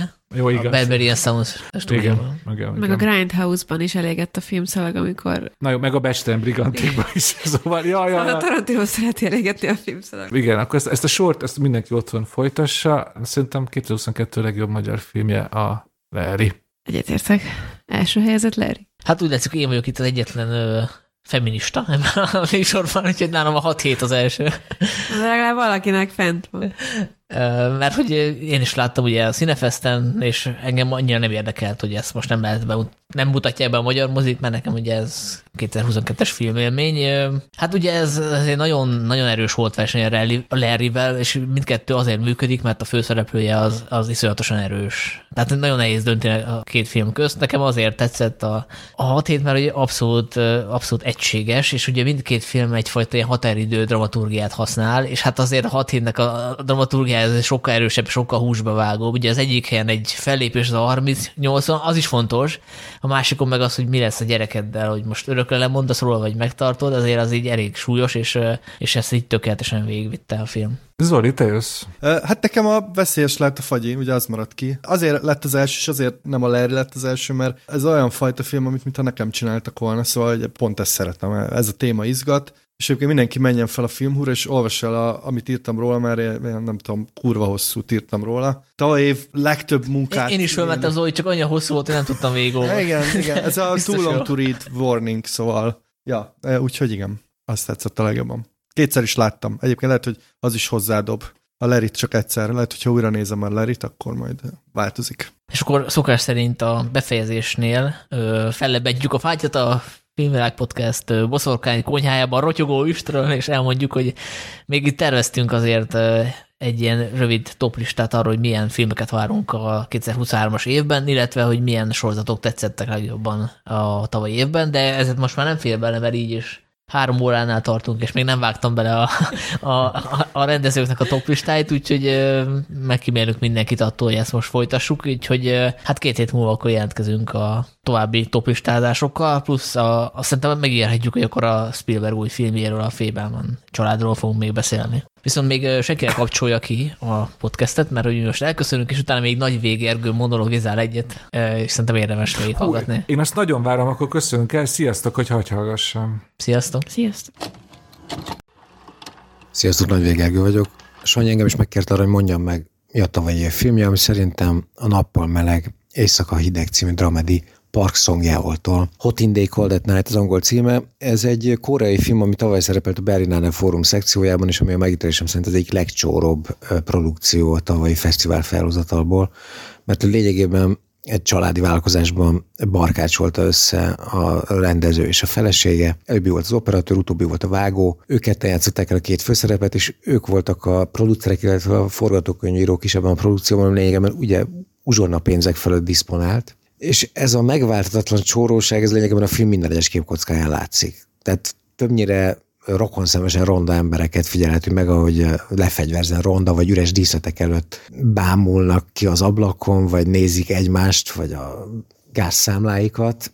De mondom, tehát nem csupán a vizualitás szegényes, hanem maga a történet is a szegénységről szól, tehát egészen pontosan a prekariátus kúrens nyugjairól, tehát arról a társadalmi rétegről, ami ebben a kúrens válság szituációban különös kitettséget él meg annak dacára is, hogy adott esetben szakképesítése vagy diplomával bír. Tehát két ilyen jó képzett nyomorultról szól ez a film. Egy párról, egyikünknek azért nincs munkája, mert motorból esete volt, és ezért kiesett a Pixisből, vagy a munkaerőpiacról, másiknak azért nem, mert tanárá képezte magát, és náluk már csak egy harmadik figura nyomorultabb, a főszereplő férfi gyerekkori barátja, aki egyszer csak előtűnik a semmiből, ő kölcsönkéri egy melóhoz a hősünk kameráját, majd eltűnik, és vele együtt eltűnik a kamera is, mert hogy a faszi elvesztette a kamerát. Is innentől érdekes a dolog, mert mi történik? A fősünk egy komoly kártérítési összeget zsarol ki ebből a gyerekkori haverból, vagy ebből a középiskolai osztatásból, ám miután ez sikerül neki, elkezdi szégyelni magát. Rájön arra, hogy ez a figura igazából nálánál is nyomorultabb, és ezért tökéletesen tisztességtelen megtenni ezt vele. Ezért némi vívódás után visszautalja neki ezt a pénzt és nagyon nagy vonalak érzi magát. Néhány héttel később azonban szembesül azzal valahogy véletlenül, hogy ez a csávó útközben vett egy kurva jó kocsit, és valójában egyáltalán nem annyira nyomorult, mint amilyen nyomorultnak hitte. És ekkor felhorgat benne a bosszúvágy. Elönti az agyát, a düh. És kiterül egy hamisítatlanul Pitjáner bosszúakciót, ami nem más, mint az, hogy megkeresi a kocsiját, és azt bármi áron megrongálja. És a finálé, a grandiózus nagy jelenet arról mesél, hogy az a szerencsétlen, szemüveges, teszetosz a balfék egy külvárosi parkolóban szemez vagy szemközt áll ezzel a kocsival, és azon vívódik, hogy megtegye azt, amit meg akar tenni, vagy pedig ne tegye meg, és spoiler, attól megindító ez az egész film, és ez a befejezés, hogy végül úgy, dönti, úgy dönt, hogy nem teszi meg. És ott hagyja a kocsit, és hazamegy. Ami egészen fel, felszabadító, vagy megindító hatású. Szóval az az igazán klasszít, hogy egy tökéletesen banális konfliktus helyzetekből, meg teljesen pinf problémából itt egy nagyon megindító, vagy nagyon átélhető morális dráma épül föl, ami lényegében a pitiánerségnek, meg a nagyvonalúságnak a viszonyát vizsgálja ebben az egzisztenciális kitettségben. És ez önmagában is egy nagy teljesítmény, de ez a film nem csak ezért érdekes, sőt, nem is ezért érdekes elsősorban. Az az igazán érdekes itt, hogy ebben a filmben a szegénység nem csupán egy narratív hajtóerőt jelent, és nem csupán a gyártásnak az adottságát, vagy a, vagy a forgatás nehézségét, tehát valamifajta körülményt, hanem lényegében formalkotó elvé, vagy formalkotó erővé nem esedik. Tehát a díszletnek a hiányossága, a színészi gesztusok szűkössége, a vizualitás szegénysége mind-mind kulcsfontosságú stiláris elemmé válik annak az állapotnak a megragadásában, ami a főhősöket jellemzi. És ez az a megközelítés, ami szerintem nagyon inspiráló, vagy ritka itthon. Mert az a benyomásom, hogy a magyar filmkultúrában a szegénység kezelése az meglehetősen fonák módon történik. Tehát a független filmek esetében nagyon gyakori ez a megközelítés, amely inherens módon magában foglal valami fajta megvetést a szegénység iránt. Mondok erre egy-két példát. Tehát például az épp úgy jellemzi a kritikai diskurzusokat, mint a filmkészítői diskurzusokat. Ugye nagyon sok olyan független film készül Magyarországon, ami, ami imitálni akarja a nem független filmeket, ahelyett, hogy valóban független filmek lennének. Tehát nem olcsó filmek készülnek, amelyek az olcsóságokból megpróbálnak valamifajta esztétikai erőt vagy erényt kovácsolni, hanem olyan filmek, amelyek megpróbálják elmaszkolni a saját olcsóságukat. És ezt a kritikusok is elvárják, vagy szinte visszaigazolják. Tehát amikor kijött a Svechtyamisnek a filmje, akkor ugye rendre az volt a refrén, vagy az került elő ezekben a meg, film körüli megnyilatkozásokban, hogy milyen kár, hogy ez a film nem kapott több pénzt vagy hogy nem, nem, hogy nem kapott, egyáltalán nem kapott pénzt, tehát hogy nem kapott rendes finanszírozást, mert akkor nem így néz neki, mint ahogy kinéz, hanem ennél sokkal jobban nézhet neki. Vagy ugyanez elmondható a Schaufia recepciójáról is, ahol ugye a költségvetésnek a szűkössége kapcsán rendre azt mondták el az ítészek, hogy mekkora teljesítmény az, hogy ilyen nagy produkciós értéket varázsol elő ennyire csekély költségvetésből. Tehát ezekben a kommentárokban inneres módon benne rejlik egy olyan értékrend, ami mondom, az olcsót szükségszerűen megvetendőnek tartja. Az olcsó az szar, amit el kell tüntetni, el kell maszkolni, és arról szó sincs, hogy az olcsóság ez valamifajta lehetőség lenne. Mert pedig az olcsóság egy lehetőség, legalábbis ezt bizonyítja a Park Song film, és nyilván nem ez az egyetlen ilyen film a kortás világfilmben, ami erre képes, vagy erre tesz kísérletet. Tehát nyilván, ha végignézzük a Sight and Sound évvégi listáját, akkor számos olyan tételt találunk ott, amely fillérekből készült. Ugye a Jafar Panahinak a legújabb filmjétől kezdve a Room on My Own című grúz mozinát, az Ausztrál David Eastilnek a The Plains című filmjéig, ahol ugye két jogásznak mindennapjait követjük végig egy autóvács hátsó ülésére rögzített kamera segítségével, és az egésznek a költségvetése körülbelül annyi, mint egy magyar világosítónak a napi díja. De ezzel együtt is a, ez a film, tehát a nappal meleg, éjszaka hideg, szerintem pont a szerénysége miatt és a Pitiáner viselkedési formák iránti érzékenysége miatt különösen releváns itthon. Tehát ez a film mégiscsak arról szól, hogy hogyan lehet meghaladni a saját Pitiánerségünket, és hogyan lehet transzcendálni, vagy megváltani az életterünk szűkösségét, és ennyi, mert szerintem ez kifejezetten releváns film a Kárpát-medencében, de mégiscsak arra tanít, hogy hogyan kell vagy hogyan lehet morálisan viselkedni a szegénységben, és hogyan vagy milyen lehetőség tartománya van a szegénységben való filmkészítésnek, és erről szól részint ugye a cselekménye, a drámája, a történet révén, illetve részint azáltal, hogy az esztétikai ereje bizonyítja azt, hogy lehetséges az olcsóságból sajátszerű, olcsó szépséget teremteni, és nem olyan szépségeket imitálni, amelyek szükségszerűen nagyobb költségvetésből születtek meg. Szóval innen nézve ezt a filmet, ajánlom minden csóró magyar filmkészítőnek, és ajánlom minden magyar csórónak is. Azoknak meg különösen, akik idén lesznek csórok. Köszépen, csá!